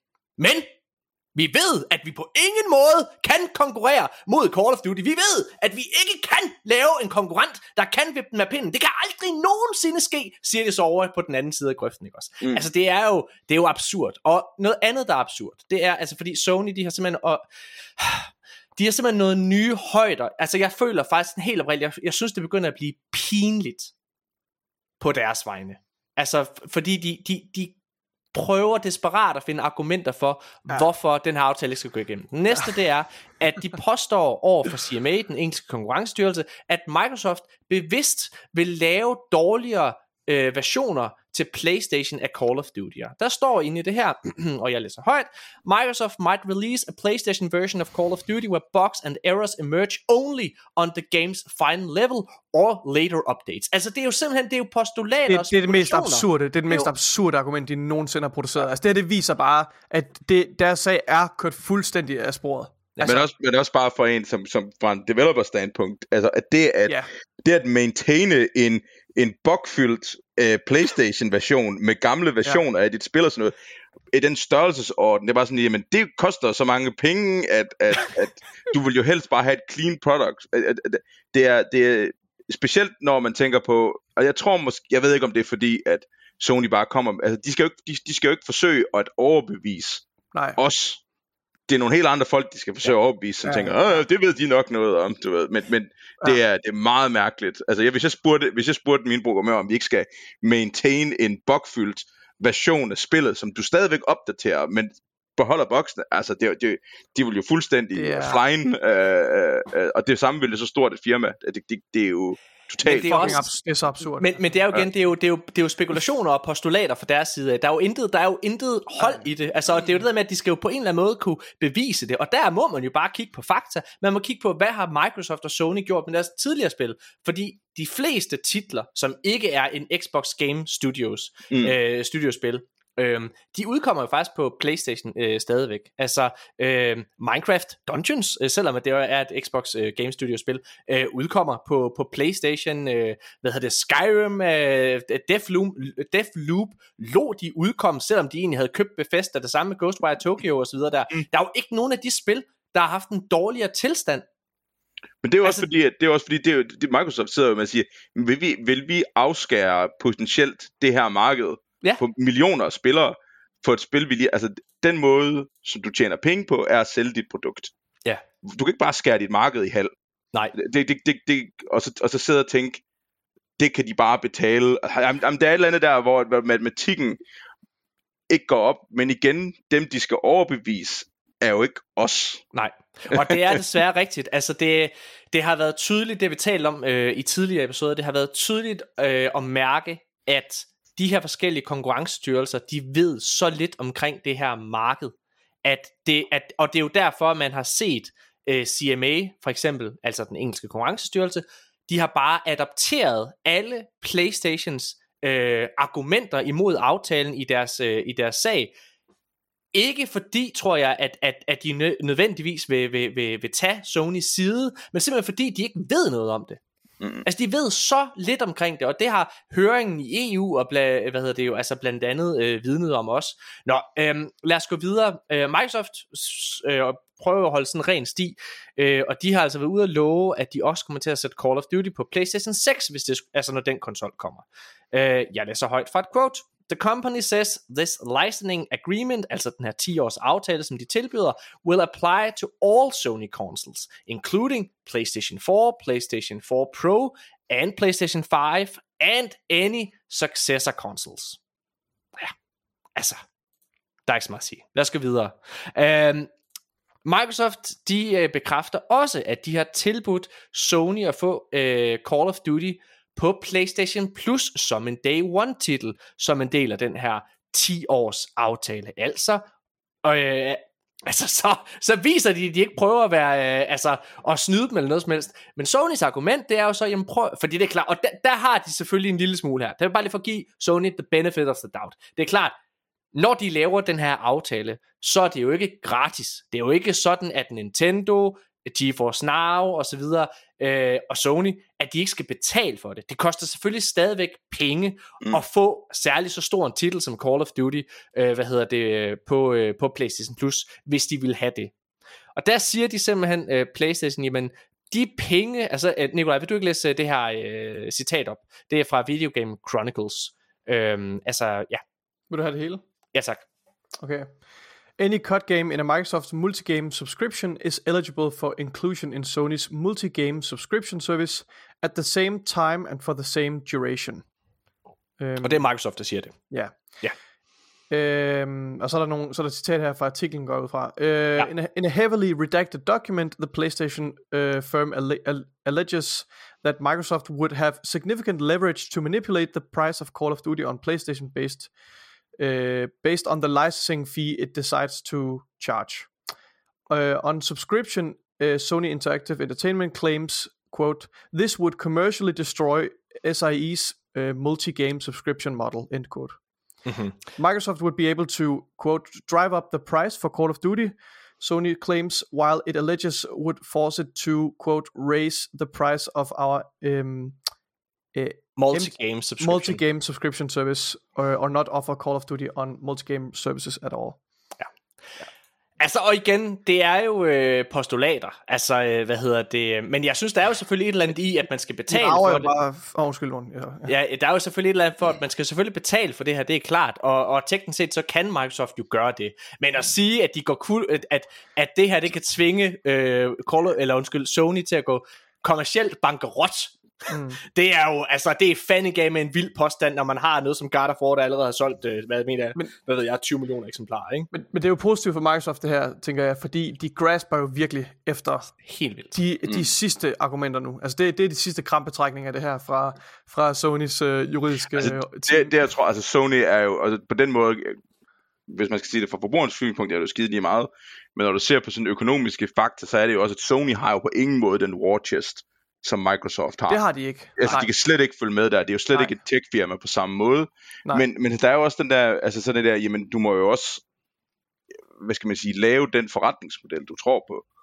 Altså, de kan jo bare lade være med at sige, at vi vil have det day one. Altså, jeg, synes, altså, jeg må godt være, jeg har måske bare en lille smule disconnected, hvor mange penge de tjener på det her uh, Call of Duty her, for det må med med godt nok være uh, nærmest halvdelen af deres indtjening, så meget som de slås med det. Ja, altså, men det er det ikke. Altså det, men, men, men det er det her, som øh, det er Call of Duty, fordi det er så stor kendt en titel, så er det simpelthen bare, det er den titel, de ligesom har grebet fast i. Ja, ja. Og, og, og, og det er, altså, øh, jeg, øh, jeg øh, undrer mig over, at de ikke kigger mere på Candy Crush, at de ikke kigger mere på, hvad hedder det, World Cloud, of Warcraft, cloud, øh, og, cloud gaming i og, det hele og taget. cloud gaming generelt, ikke Ja. også, for de har en klar fordel.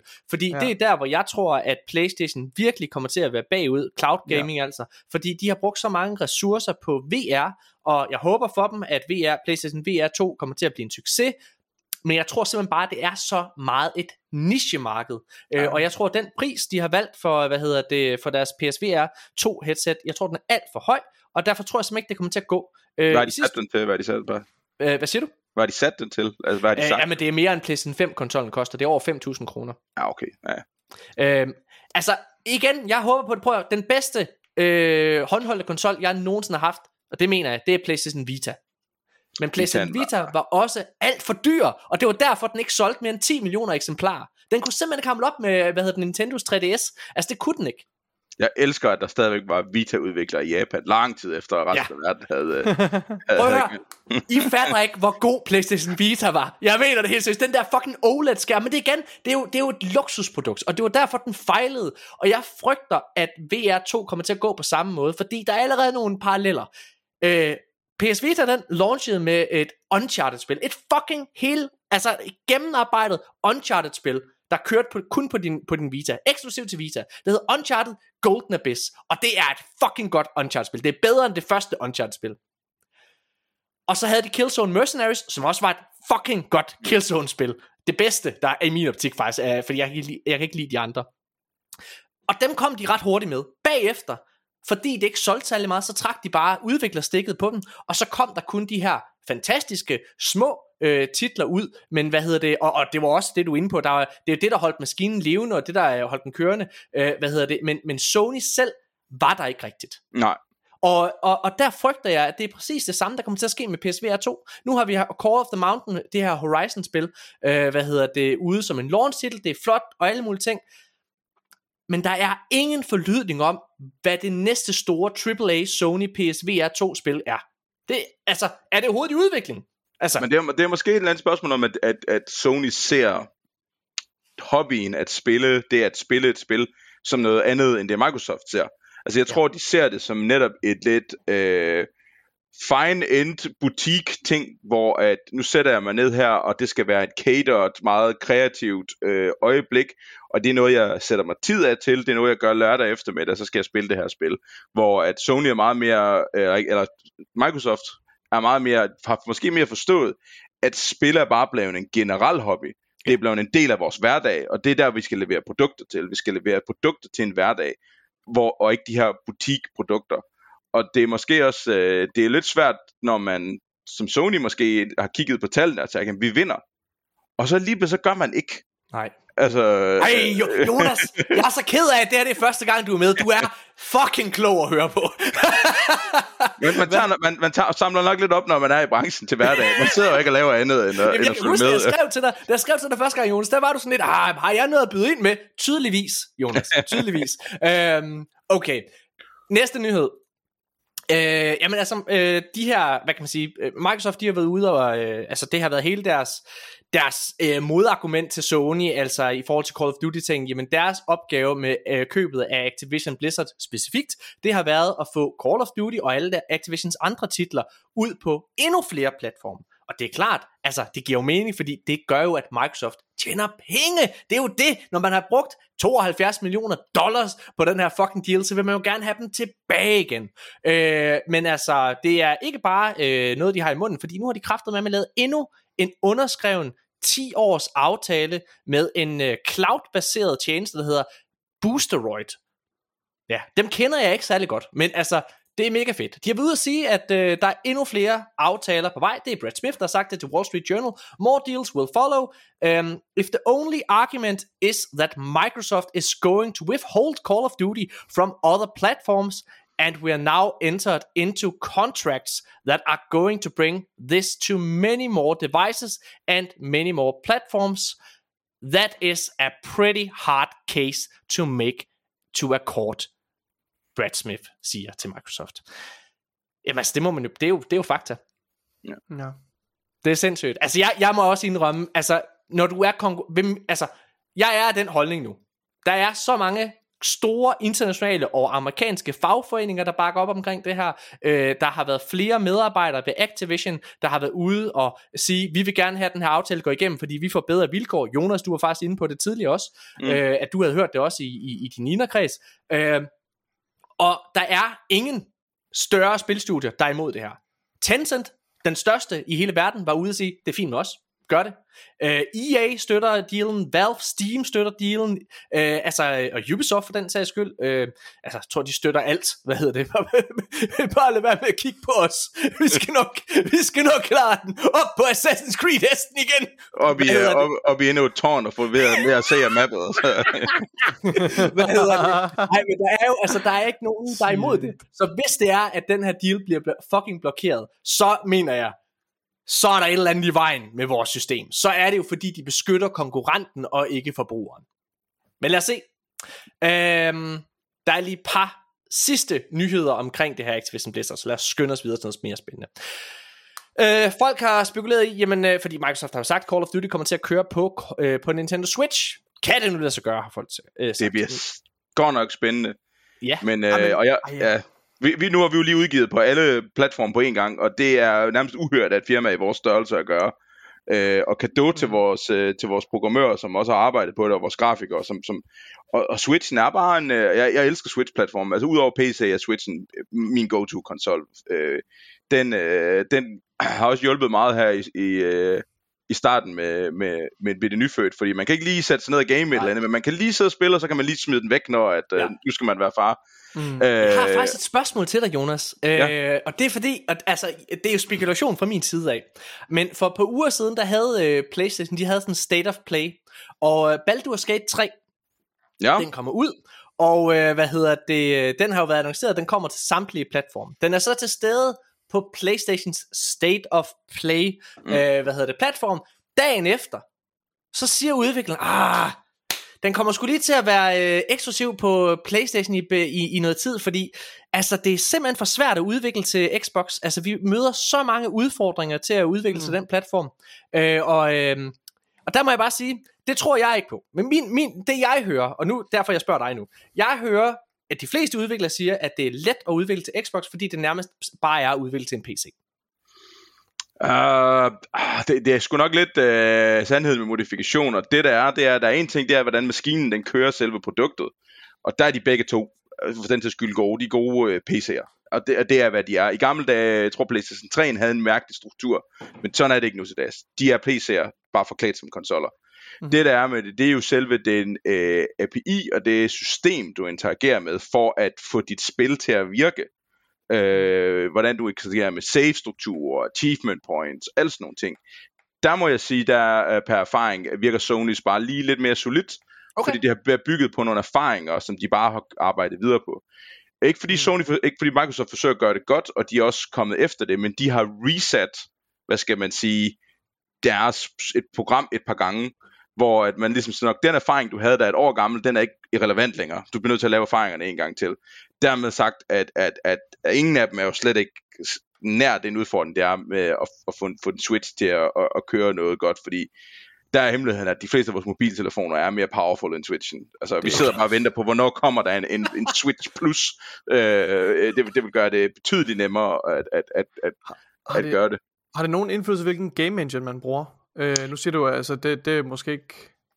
Ja, det har det, men, til, men, men, men... API'en er for, at få din, den pågældende game motor til at snakke sammen med... Nej, ikke, ikke umiddelbart. Det kan godt være, at der er et, et, et, et, et måske et par ting på, øh, på Unreal, der måske gør noget, men, men generelt ikke. Det er, det er, det er, det, det er slet ikke, det er hvordan du laver dine save-systemer og sådan nogle ting. Okay. Øh, så i hvert fald ikke min erfaring. Det kan godt være, at der er nogle andre derude, der, der vil have nogle andre erfaringer der, om Unreal har en edge eller et eller andet. Men du siger faktisk, det kan godt være ham her Baldur's Gate-fyren, han har ret. Så ved du hvad, vi lader være med at korsfeste ham endnu. Uh, hvad hedder det? men, men, var, du ikke mere, var du ikke ved at sige noget om Switchen, uh, Jonas? Jo, altså jeg synes, det der er interessant, det er jo netop, at, at, at det evnen til at udgive noget på Switch er jo, er jo vildt imponerende. Altså det er jo vildt hårdt for os, som der er udgivet ja. på alle platforme. Og, og når jeg sidder og kigger på, på det, hvordan fanden vil du få Call of Duty til at være på Switchen? Det ved jeg ikke. Og så tænker jeg, og så så jeg lige... og så Warzone. og så Warzone. Og altså, men, men, men prøv for eksempel at se, jeg var helt mindblown, da lige, de lige released uh, minimum requirement specs for det nye Diablo. Uh, ja. uh, det kører, kommer til at køre i recommended specs på noget, der minder om en average 8-9 år gammel gaming PC. Okay. Og jeg forstår ikke, hvordan det lykkes Nej. for dem. Der, er, der sidder nogle freaks inde hos Activision Blizzard, som kan få ting til at køre på en toaster. Og jeg ved simpelthen ikke, hvordan de gør det. Ja, så dengang, det... jeg, dengang jeg så de specs, der var sådan, at de kan sgu nok godt få det til at køre på en Switch, det der. Ja, men du, og du er inde på noget nu, fordi at, øh, altså det er jo det, Microsoft de er jo ved at sige, at de er overbevist om, at de kan få Call of Duty til at køre på Nintendo Switch. Ja. De har sagt her, jeg læser højt, det er fra Video Game Chronicles igen, Microsoft claims that because Warzone supports PC hardware with GPU cards that were released as far back as two, uh, 2015-2015, there's no reason it couldn't optimize the 2000 player battle royale to work on Nintendo Switch. Mm.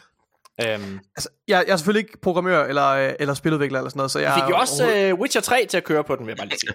er det rigtigt? Ja. Men kørte, kørte det okay, eller hvad? Ja. ja det ved jeg okay. men, men i sidste ende er det jo et spørgsmål om, og, og det kræver bare mere arbejde, det kræver mere optimering, det kræver mere level of detail. Det, kræver, det gør bare, at du skal være smartere med dit spil, med hvordan mm. du bruger den der, de der begrænsede ressourcer, altså videokom, så hvor meget kan du vise på skærmen af gangen, hvor mange textures, hvor meget fine detail, hvor mange skygger og lys og sådan noget. Så det, det er jo bare, eller bare, altså det, det er jo sindssygt meget arbejde i at gå ind og hele tiden optimere den der proces, sådan så at spilleroplevelsen bliver nogenlunde smooth. Og, og, til, og tilbage til, hvad jeg snakker om med Hades som et eksempel, vide, hvornår du kan snyde. Ja, øh, et af de rigtig bedste eksempler, ja. jeg har mærke til, det var i, øh, øh, hvad hedder det, øh, øh, hvad hedder det, Mario Kart på Switch nu. Der er nogle steder, hvor at så begynder banerne at gøre alle mulige ting og sådan noget, hvor at, og så tænker man, nej, så gør fysikken et eller andet. Nej, i det øjeblik, der slår de faktisk fysikken fra, så hvis du kører ind i ting lige på det rigtige tidspunkt, så indser du faktisk, at banen warper slet ikke. Det er bare en illusion, fordi eh, Switchen kan ikke klare, at du warper fysikken på den måde men du lægger ikke mærke til det, fordi spillet bare går så hurtigt, men hvis du ved, hvad du skal køre ind i på det rigtige tidspunkt, så finder du, at de bare er snydt. Øh, mm. fordi en ting er, hvad du oplever som spiller, og en anden ting er, hvad der, der foregår i fysikken bagved. Øh, og det er det der med, at man ved, ved, hvornår man skal slå ting fra, og hvornår man skal slå ting til. Det er interessant, du siger det, fordi faktisk, øh, jeg, jeg, har, jeg har endnu ikke fået taget mit øh, PSVR 2 headset på, vil jeg sige. Men øh, i øh, sidste episode, der kunne Jørgen Bjørn, der kunne han øh, fortælle om, at øh, Horizon, øh, hvad hedder det, Call of the Mountain, det de har gjort der faktisk, det er sådan, at fordi det, den, det er jo et ret krævende spil, grafisk. Og det, de har gjort, det er simpelthen, at den har jo eye-tracking. Så den kan simpelthen holde øje med, hvor henne du kigger, og så renderer den kun det, du sidder og kigger på. Ja, ja. Og det er jo sindssygt! Og det betyder, at den sidder og optimerer de ressourcer, den skal bruge hele tiden. Det er spændende. Der, altså, hvis der er noget, PlayStation kan, for at vende tilbage til PlayStation Vita, og PlayStation 5 på den sags skyld, Men jeg tror, så er det altså at lave hardware. Det, det er de gode til. De er ikke så gode til alt muligt andet. Åh, oh, spil, undskyld. Jeg, jeg tror Nå, også, grunden os- til, at de her ting har forbedret sig, også fordi med, med mere moderne spilmotor, så har du bare flere værktøjer, som det der med Ja, at netop er at, at load ting ud af hukommelsen, lige snart det ikke er i dit synsfelt osv., og den proces er hurtigere og hurtigere. Ja, ja. Øhm, ja. Okay, næste nyhed. Øh, folk har været øh, bekymrede for, om øh, Game Pass snart stiger i pris. Øh, og i den her, øh, hvad hedder det, øh, i det her svar til CMA, den engelske konkurrencestyrelse, der, øh, hvad hedder det, påstår Microsoft i hvert fald, at hvis det her køb går igennem, så kommer det ikke til at påvirke prisen øh, til Game Pass. Altså, jeg, sy- jeg prøver, jeg elsker Game Pass. Jeg synes, jeg får fucking meget for mine penge. Hvis de kan holde den her pris kørende, Altså med EA Play inkluderet, så giver jeg, hvad er det? Øh, er det 100 kroner i måneden, jeg giver med EA Play inkluderet? Uanset hvad, det er fucking billigt. Hvis de kan holde den pris kørende, når Activision også bliver en del af det, så er det sindssygt.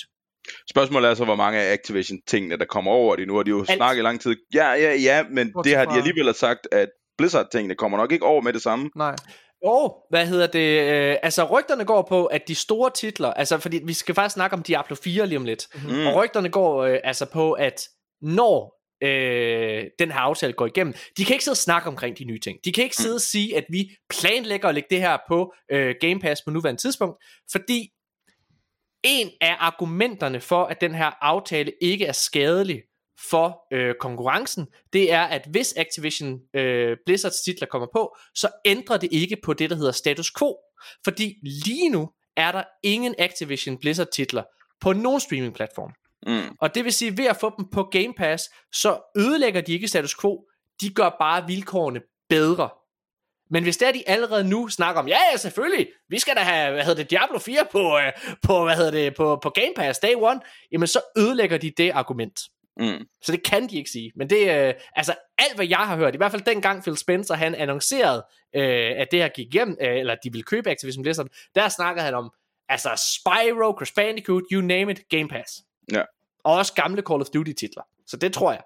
Mm. Men, øh, Ja. ja. men altså, der kan godt være, der er, ligesom med Bethesda i sin tid, så var der sådan en overgangsfase. Der er en overgangsfase i bund og grund på nogle år. Ja, hvor at, nej, øh, et, et halvt år var der. Altså, hvor Ja. ja. der var en, en masse titler, der kom med det samme, og så gik der et halvt år, så kom de sidste. De havde sådan en stor, hvad hedder det, øh, altså trailer, hvor de sagde, welcome to the family, hvor, hvor øh, Doom og alle de her ting øh, også øh, kom, Mm. og så videre. Nå. Øhm, okay, men fedt, hvis de holder den der kørende. Øh, Microsoft arbejder på højtryk på at få øh, aftalen til at gå igennem i England. Så meget, at de har købt to øh, fuldsiders reklamesider i, øh, hvad hedder det, øh, i to af Englands allerstørste aviser, hvor øh, de sidder og, øh, og, og snakker om, hvor godt det her det er for forbrugeren. Øh, der står blandt andet med store, store fede bogstaver, og det er fra Tom Warren, der har delt det her. Det er fra Financial Times, øh, hvor der står, Call of Duty for øh, uh, 150 million more players.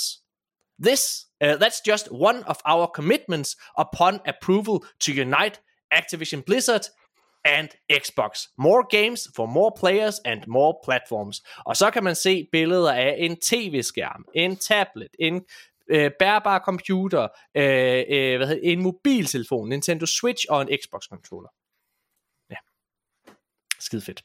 Det er nice. Det er sjovt, det, var... det, det, det er så weird, at det er gået i, i medierne på den måde, at det skal, at det her det er, en, det er en ting, der skal diskuteres med uh, avisartikler, og, og, Ja. og det, det er helt sindssygt. Altså, at det, Det er jo, altså computerspil er jo den største øh, underholdningsindustri i hele verden.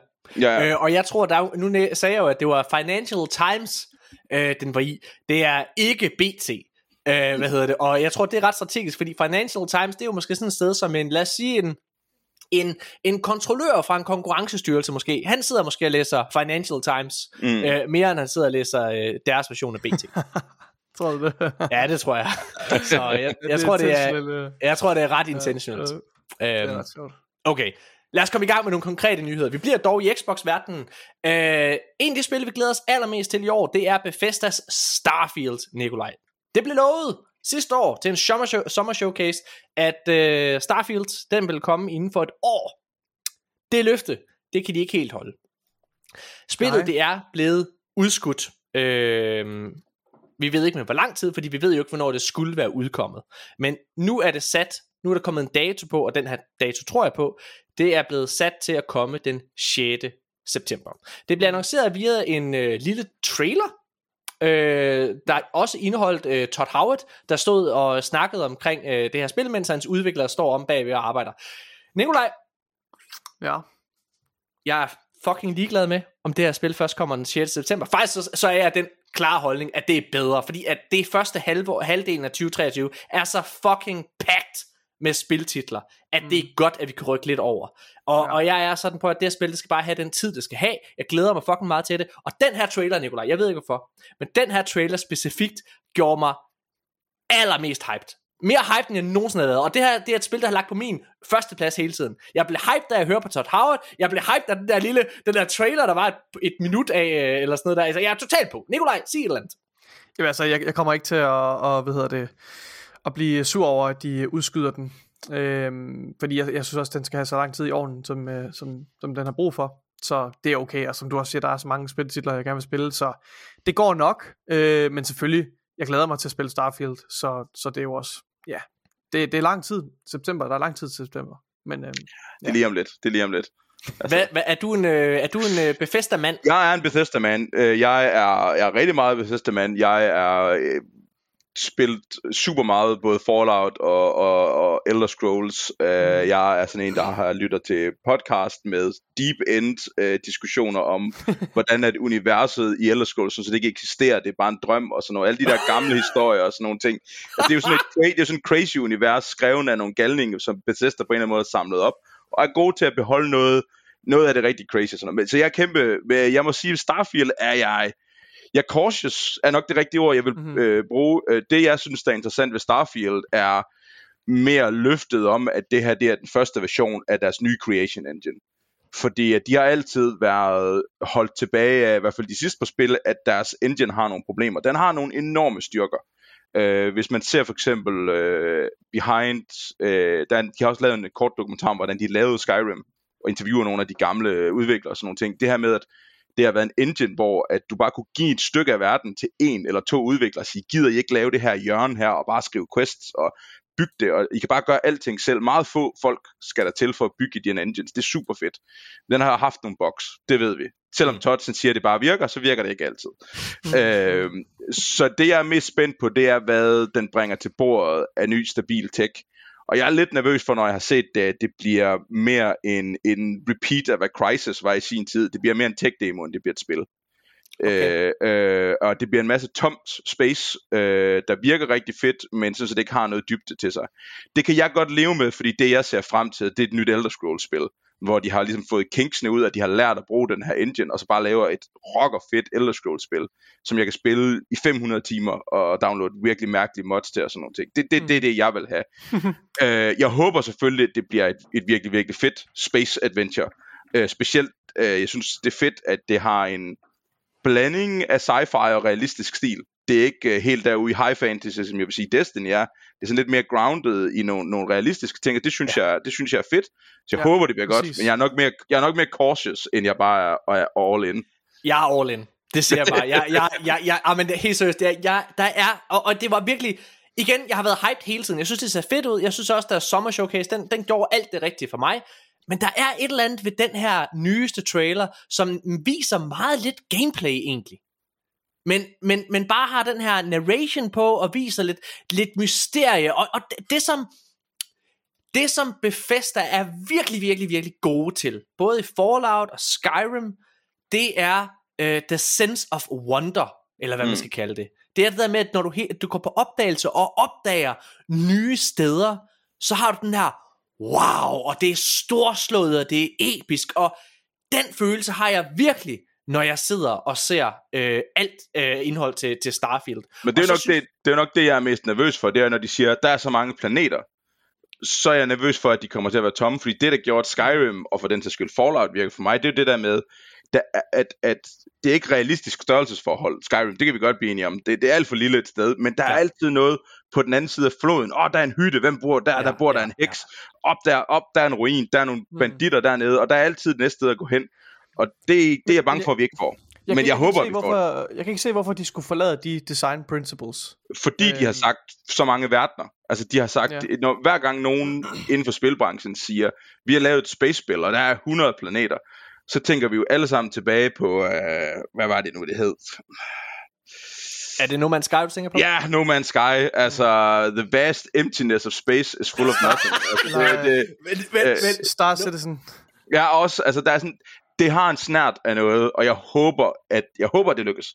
At, for, ja. at bare lave noget virkelig fedt. Men jeg som, som udvikler, lugter jeg nogle ting, som... Skal jeg fortælle, hvorfor jeg tror, det lykkes?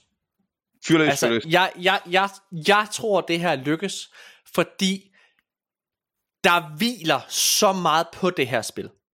Og med mm. det så mener jeg, at Xbox har selv gjort det her spil via deres markedsføring, via de ting, de har sagt, så har de gjort det her til must play system seller titlen. De har til med ændret deres box arts på de Xbox Series X konsoller, der er derude, til ikke at huse Mass Effect, øh, undskyld, Master Chief, altså Halo, men i stedet for huse Starfield. Og det, det for mig vidner omkring øh, en selvsikkerhed i den her titel, som jo har været under udvikling i virkelig, virkelig, virkelig mange år hos Bethesda.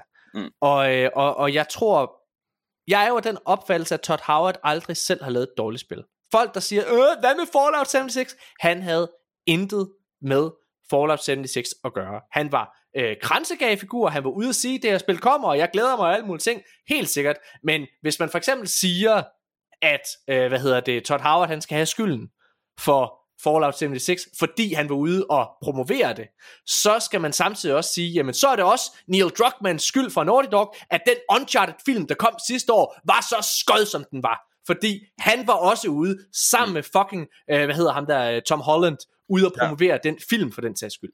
Ja. Øh, og han var ude og promovere det super undervældende Uncharted, øh, hvad hedder den, Legacy of Thieves, den der med hende der Chloe, som er en fucking dårlig titel. Ja. Altså, jamen, jeg, alle jeg har hørt, som også har arbejdet med, altså mødt og arbejdet med Todd, siger også, at, at, det er, at han er fantastisk at arbejde med. Og selv der vil jeg sige, Fallout 76, ja, det var en skød launch, øh, men er faktisk meget fint nu, øh, men det er jo, det er jo svært i, øh, øh i, øh, i, i, hvad skal man sige, mediet sygelig, at sige, men to år efter, så har vi faktisk lavet et rigtig godt spil. Men, uh... Nikolaj laver igen og snakker om, hvor godt Battlefield 2042 er blevet. så, øh, så altså, det, det, er helt, altså, det, det kan jeg sagtens skrive ind på. Jeg har faktisk hørt præcis det samme. Jeg har også hørt, at Fallout 76, hvis du går ind og spiller det nu, så venter der et, faktisk et rigtig godt spil. Ja. Mm. Altså, jeg, jeg, du snakker med, med, med Battlefield, det er toppet i Battlefield Vietnam, du ved. Ja. Fortunate Son, All Along the Watchtower, alt sådan noget, bare blaring øh, klassisk rock, mens man øh, flyver over junglen. Det, øh, det toppede der for mig. Orkester, orkester Napalm. Ja. Yes, præcis. Lige præcis. Okay, Starfield, øh, vi kommer til at se mere til det øh, den øh, 11. juni, fordi der kommer den her ventede Starfield Direct. Men det er ikke det eneste, der kommer den 11. juni. De har simpelthen deres eget show til Starfield. Det kan fordi, ja, de har deres helt eget, men det vidste vi godt, der vil komme et, det et, et, godt, ja. et, et, et direct. Det er bare vildt, synes jeg, at de har. Øh, det, der er spændende, det er, at øh, lige før det, der er Xbox store sommer showcase. Øh, og det glæder jeg mig helt vildt meget til. Fordi jeg føler, at det her det er Xbox's år. Det var det bestemt ikke sidste år, fordi mm. øh, ja, de havde mange gode spiltitler, men det var alle sammen de her mindre titler. Det var ikke, det var ikke titler som God of War, der larmede. Det var Pentiment, As Dusk Falls, Tunic, uh, Immortality. Det var den slags titler, der der ligesom bar øh, året, og så selvfølgelig alle deres andre Game Pass, øh, fremragende Game Pass øh, tilbud, som, som, som kom løbet af året. Men, men de manglede deres egne men det kommer i år. Det vælter med det. Øh, rygterne går faktisk på lige nu, at Spider-Man måske bliver udskudt selvom at den er blevet lovet at komme her til, til, til, til efteråret. Øh, og hvis det er tilfældet, så har de jo Sony nærmest det samme år, som Microsoft havde sidste år. Mm. Øh, men lad os nu se. Det, jeg tror, det er så vigtig en titel for dem, at de får den fra klar til jul. Øh, og så må det koste lidt crunch. Øh, mm. Jeg glæder mig til Sommer Showcase, øh, og jeg håber ikke, at de... Jeg håber, at hvis de kun koncentrerer sig om spiltitler, der udkommer i det kommende år, at så bliver det kommunikeret i god tid for inden. Xbox har haft et ret godt sådan år indtil videre, fordi de havde en fremragende, øh, hvad hedder det, øh, Direct, hvor det var, at de annoncerede Hi-Fi Rush som en shadow, øh, mm. som et shadow drop. De viste Redfall øh, frem, Horizon, motor, øh, undskyld, nej, Forza Motorstorm hedder det. Motorsport. Motorsport, Det hedder slet ikke Motorstorm. Motorstorm, det er sgu en god titel. Det er en god Det titel. skriver jeg lige ned her. Det køber I bare. Hvad hedder det? Det bliver Hvad Monster hedder det? Trucks og... Og så selvfølgelig Minecraft Legends, som kommer lige om lidt. Så der har været sådan en ret god energi, og de har haft nogle virkelig stærke øh, Game Pass titler. Wulong Fallen Dynasty har lige været der, øh, og øh, hvad hedder den? Atomic Heart, som har en ret god historie. Middelmådet spil. Jeg giver det 3 ud af 6 stjerner øh, i vores anmeldelse, men en ret god historie faktisk. Og igen, det vil jeg bare sige, alle dem, der har været ude og anklage det for at være pro-russisk, de skal spille historien. Fordi jeg tror ikke, der er noget mindre pro-russisk end den historie. Hvad hedder det? Det vil jeg bare sige. Jeg tror, det var et af de der, jeg tror, det er et eksempel på et spil, hvor at, at, at det, ikke, det er ikke et dårligt spil, men den hype, der var om det, var måske bare anderledes. Altså, altså det der med, hvad du hyper, og hvad du så egentlig spiller. Hvis der ikke er et match der, så vil der altid være nogle flade reaktioner. Og Ja. det var måske lidt det hul, de var faldet i. Det, øh, det er jeg meget enig i. Øh, nogen, der også er faldet i et øh, hul, det var øh, Free for Free Industries, som lavede øh, Halo. Fordi på trods af, at øh, Halo Infinite er en af de bedste Halo-kampagner, der overhovedet har været, og multiplayeren også startede stærkt, så havde de slet ikke styr på post-launch content. Øh, og det er jo vigtigt, når man laver et game as a service spil. Øhm, men den content tørke, eller hvad man skal kalde det, den er angiveligt slut nu. Free for Free, de har i hvert fald været ude og udtale, at øh, med deres sæson 3, så, øh, som, som, som lige er kommet, så, øh, så er det starten på enden af det. Øh, og jeg har faktisk et øh, quote, og Nikolaj, vil du ikke læse højt? Det vil jeg gerne. In our preview of Season 3, I said that this is the beginning of what seasonality is for Halo Infinite. det kommer godt nok lang tid efter release. Ja. ja. Oh, jo, men øh, var du ikke fan af Battlefield 2042? Jo, jo, jo, jo. Første sæson, den kom, hvad, et halvt år efter? Hold kæft. Ah, seasonality is restrictive. To me, seasonality is really about consistency. We need to be consistent in everything. I feel very confident with uh, where we've gone with season three, and I have very strong confidence that we're going to be able to keep improving that consistency and avoid uh, completely the long seasons of the past. um, we're going to be more consistent. Consistent, oh, jeg gider ikke sige mere. Nej. Ja. Ja. Ja, altså jeg, jeg, jeg tror på det. Øh, og jeg, øh, jeg, jeg, og jeg tror på det, fordi Free for Free, de må kæmpe for deres overlevelse lige nu. Altså det ja. mener jeg virkelig. Altså de, må, de har brug for at bevise internt. Jeg har øh, altså alle rygter og rappor- rapporteringer, der har været omkring i studiet, det viser, at efter den store fyringsrunde, så har der virkelig været en, og det har været undervejs i et halvt år, så har der været en kæmpe stor ledelsesomstrukturering i det her firma, som helt sikkert har været ventet, øh, og, og, og der har været brug for det. Så jeg, jeg, jeg, tror, jeg tror på det, øh, og jeg tror ikke, de vil turde gå ud og sige det her, hvis det ikke var rigtigt. Og så er Halo altså et ret godt spil. Altså det er altså helt seriøst Halo Infinite. Formidabelt spil. Formidabelt. Det glim, glimrende, hvad hedder det, altså uden tvivl det bedste øh, sådan core multiplayer og gameplay og så videre, det, det, Ja. ja. det er fremragende. Der har bare ikke været noget content. Men det er der jo nu på grund af Forge. Øh, den her Forge mode, hvor vi i sidste uge kunne øh, sige, at der var over 1 million kreationer inde i det her Forge. Øh, altså hvor det er spillere, der selv kan lave deres maps. Og så kan man selvfølgelig sidde og sige, jamen prøv at se uh, Free for Free, hvor svært kan det være at lave content, når I har almindelige Ej. mennesker, der arbejder gratis. nej, nej, nej, det kan man nej, ikke sige, det kan man ikke sige. ja, okay. Lad os gå videre. Øh, næste nyhed, det er, øh, vi snakkede lidt om den før, Diablo 4. Blizzard, de har ude at sige, at der ikke er planer om en Diablo 4 Game Pass launch. Ja. Og øh, franchise-chefen Rod Ferguson, han adresserer det her emne øh, og siger, We've been getting some questions about Diablo 4 on Game Pass, and I want to let you know, we have no plans for that, he said. Og øh, som jeg sagde før, mm. så er jeg sikker på, at der lige mangler et We have no plans for that yet. Fordi jeg, øh, øh, prøv at, der er no chance in hell, at den her aftale, lad os sige, den går igennem lige om lidt, til mig, en måned før. Hvis mm. den her aftale er gået igennem, inden uh, Diablo 4 er udkommet, så udkommer Diablo 4 på Game Pass. Det er jeg simpelthen ikke i tvivl om. Ja, eller så gør man sådan en, du ved, ah, den første store patch, eller et eller andet, Ja. så, så man, man Ja. så unifon, gør man det lige sådan, ja, man får lige, øh, man får lige release boostet, for man skal virkelig ikke undervurdere øh, det first day salg, et fi- firma som Blizzard, de kan lave. Og jeg ved godt, at Blizzard er en af de firmaer, som har enormt mange haters, selvfølgelig også en masse, der elsker det, jeg, og jeg, på den måde er selv en, en old school guard, de kan lave så mange salg. Altså, det er helt sindssygt, Ja. ja. så mange kopier, de kan. Altså, det kan godt være, at man vil sige, det vil vi ikke lige slippe for. Og så first season, bum, så kører vi det ind. Altså, Men, men vil det ikke være at skide lidt på fansene? Øh, der, er, der er nødt til at være en latenstid fra det spillet har en paid launch øh, til at det rammer Game Pass. Jo, men det kan godt. Den, den, den kan, jeg tror nu til dag skal den være kortere, end du, end du lige Okay. okay. umiddelbart tror. Det tror jeg altså, også. altså den, der, der, er helt, der vil altid være nogle vokale fans, og det ser du jo i alting. Altså det hele, den klassiske historie er jo altid, øh, at da Epic begyndte at lave exclusive deals med, med firmaer, som ligesom havde lavet en Kickstarter, og så var der en masse, der sagde, ah, vi bliver sure og sådan nogle ting, og så var mange af de her firmaer, der siger, jamen vil de have jeres penge tilbage, så skriv til os, så får I jeres penge tilbage. Og on average, så var der nogen, der sagde, at det var mindre end halvandet procent af folk, der sådan set vil have deres penge Det var tilbage. faktisk det samme med Cyberpunk 2077. Ja, ja, også et rigtig godt eksempel. Der var mange, der, der sådan sagde, åh, jeg vil have mine penge tilbage, og så, når man sad og så på, hvor mange, der rent faktisk havde skrevet ind, Ja. øh, for at få det, jamen altså, så var, så var øh, tallet så, øh, så lille, øh, altså når det kom til stykket. Ja. Øhm, men men jeg, prøv, at- jeg, jeg tror på det, og jeg, når man sidder og kigger på, på PR, jeg er sikker på, at det også skyldes, at Activision og Sony ikke er specielt gode venner lige nu, mm. Øh, på grund af, at, at, at Sony står til at potentielt at, at koste med en masse penge. Så, øh, men hvis man kigger på alt PR, der har noget med Diablo 4 at gøre, så står der Xbox overalt. Skal ind og se Ja. en reklame, så står Ja, der rigtigt. Xbox, Xbox. Xbox.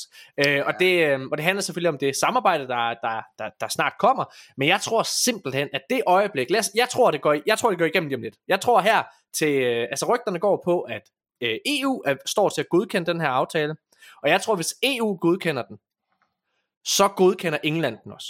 Og. Ja. der har de jo sagt, Microsoft, at hvis EU og England godkender den her aftale, så kommer de til at agere som om aftalen er gået igennem. Og det vil sige, at selvom de har et De ikke søgsmål, respekterer F- FTC eller hvad? de skal jo ikke, de er jo bare sagsøgt. Mm. Altså, de er jo bare sagsøgt. Det, det er op til FTC at bevise i en retssag, at de som den eneste konkurrencestyrelse i hele verden, mener, at det her det er skadeligt for forbrugerne. Og det, øh, Og det er ikke fordi, at FTC altid har haft særlig godt renommé på, den, på det punkt der. De har lige ikke- tabt en kæmpe sag til Apple. Øh, nej, undskyld ikke Apple, til øh, Facebook. Hvad hedder de? De hedder Meta. Meta ja. har lige tabt en kæmpe stor sag til. Øhm, så jeg, jeg, jeg, jeg tror på, at hvis den her aftale går igennem lige om lidt, så kommer der en kæmpe stor video ud, hvor de siger, Welcome to the family Call of Duty and World of Warcraft. Og så bliver World of Warcraft, det bliver en del af dit fucking subscription øh, på Game Pass. Og jeg tror, at Call of Duty, det ryger ind med det samme, og Diablo 4 bliver day one. Det tror jeg. Hashtag Morten was right. Okay, fedt. Okay. Øhm, sidste, ah, anden sidste nyhed, der har noget med Xbox at gøre. Øh, Capcom, de havde sådan en øh, showcase, øh, og øh, en af de titler, som de har sat rigtig meget på, det er sådan en, det ligner Dino Crisis spil, men det hedder ikke Dino Crisis, det hedder Exoprimal. Og øh, det spil, øh, det kommer til at udkomme day one på, øh, på Game Pass. Øh, og det udkommer, nu finder jeg lige datoen her i juli. Åh, 6. juli har jeg lyst til at sige. 14. juli. Ah, sådan der. 14. juli udkommer det. Og det udkommer selvfølgelig også på Playstation og PC, øh, hvor man skal købe det. Men hvis du har Game Pass, så er det en del i et abonnement. Er der nogen af jer, der tænder på det her spil? Altså Dino Crisis, så tænker jeg da sådan, uh, men det var ikke, det var ikke Dino Crisis. Jeg ved det ikke. Det er sådan, jeg, jeg har set titlen lige blevet nævnt i en overskrift et sted. Ja. Det er vist det maksimale. Altså, igen, uh, Barrier of Entry er jo lav, når det er Game Pass, men der er ikke noget, der sådan tænder mig super meget ved det. Det skulle være et multiplayer-spil, øhm, så altså, det er jo smart for dem at komme ud på Game Pass, fordi så har du et publikum med det samme. Øhm, ja, men uh, jeg, jeg, det tænder mig ikke sådan super meget. Mm. Noget, der til gengæld tænder mig, som blev vist frem til den her Capcom Showcase, det er Resident Evil 4, Nikolaj. Okay, okay. Jeg, har aldrig, jeg har aldrig spillet Resident Evil 4. Det er et jeg legendarisk det, elsket tør spil. Nej, nej, jeg, jeg, jeg, jeg, jeg har fundet en anden til at anmelde spillet. Uh, hvad hedder det? Uh, men men jeg glæder mig personligt til at, til, at, til at spille det snart. Jeg går ud fra, at vi snart får en anmeldelseskode. Der er lige landet en demo til det, som skulle være rigtig god. Den kan man jo gå ind og prøve. øh, og så se, om det er noget for en. Men Nikolaj, jeg synes jo, at du skulle tage og få downloadet det der The Callisto Protocol. Det jeg har altså... downloadet det, Morten. Jeg så... bare ikke spille det. Åh, oh, ja. Ja, okay. Har du, øh, har du noget tilhørsforhold til Resident Evil 4, Jonas? Uh, ikke, jeg, jeg spillede de, uh, de gamle Resident Evil, uh, altså sådan 1'eren og 2'eren, mm. har jeg uh, nogle barndomsminder om at spille og, og være totalt creeped out. Okay. Uh, og så var det som om, at, at, at så røg, altså for eksempel ved 3'eren, det lidt weird, og så var der nogle andre spil, der begyndte at kigge sådan noget, men jeg har, jeg har sådan et, et tilhørsforhold til, til de helt gamle Resident Evil spil.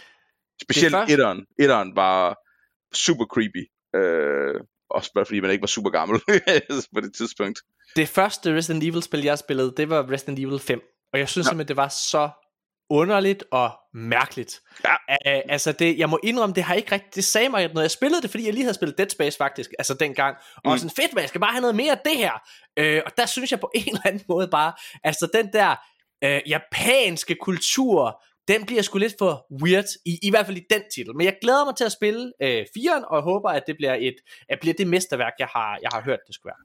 Altså, det er nok det der med lidt en udfordring med, at det har sådan et opbygget univers, der har eksisteret ja. siden, siden start 90'erne, øh, som, som, som bare er for indviklet på en eller anden måde og at, at nogle af spillene på en eller anden måde stadigvæk har en eller anden afhængighed af det univers. Det, det er for svært at samle op. De har prøvet at reboot det en lille bit smule med uh, Resident Evil 7 uh, Biohazard, ja. som skulle være fantastisk, uh, og ja. Village skulle også være rigtig godt, men jeg har ikke... Ja. Jeg har ikke jeg har Village også, uh, ja, og de, og de, de er mere deres eget univers, der er referencer, og man finder ud af, at det er en del af det samme univers og sådan nogle ting, mm. men de har bare en meget mere clean præsentation øh, ja. og mere sit eget, og det, det, de er også fantastiske. Det, har du spillet dem? Øh, jeg har spillet en af dem sammen med en, øh, ja. hvor, fordi det er helt klart sådan et, øh, det der med at sidde alene i, en, øh, en, en, et mørkt rum og den slags spil, det, øh, ej, det, det kan jeg ikke. Nej, øh... jeg, jeg er altså også en kylling, det må jeg bare sige. altså, det, det, var, altså, det var sådan, jeg fortalte historien, men øh, da jeg sad og spillede, øh, hvad hedder det, Dead Space, så, øh, så, så, så bliver jeg nødt til at skifte faktisk til de her dårlige, jeg, jeg, lige nu har jeg sådan øh, øh, et dårligt øh, Turtle Beach headset på, øh, og det har jeg fordi der er ledning, fordi jeg er så dårlig til at få opladet mit, mit, mit gaming mm. Men øh, jeg sad og spillede det med min øh, Xbox, øh, hvad hedder det, høretelefoner, og lyden var simpelthen for god, Altså atmosfæren var simpelthen for god, så det var simpelthen for uhyggeligt. Så jeg blev nødt til at tage mit headset af, for at simpelthen kunne være i det, og så sidde og spille det. Åh, oh, okay. Så ja. det var lidt mere på afstand. Ja. Der, oh, jeg glemte lige, der er lige den sidste nyhed med Game Pass. Nino Kuni 2 er kommet på Game Pass, eller kommer på Game Pass lige om lidt. Det er fucking fedt. Sammen med Valheim, der lige er landet i dag, hvor vi optager, og uh, oh. Civilization 6. Det er en god måned for Game Pass. Ja, der er også startet med Wulong Fallen Dynasty. Ja, for, for, uh, Civilization 6. Er det også på uh, Game Pass PC? Det kunne være fedt. Det er jeg sikker på, der. Ja, det finder jeg lige ud af. Okay. Lad os gå videre. Næste nyhed. Nu skal vi tage en Playstation. Noget, der ikke er negativt, altså.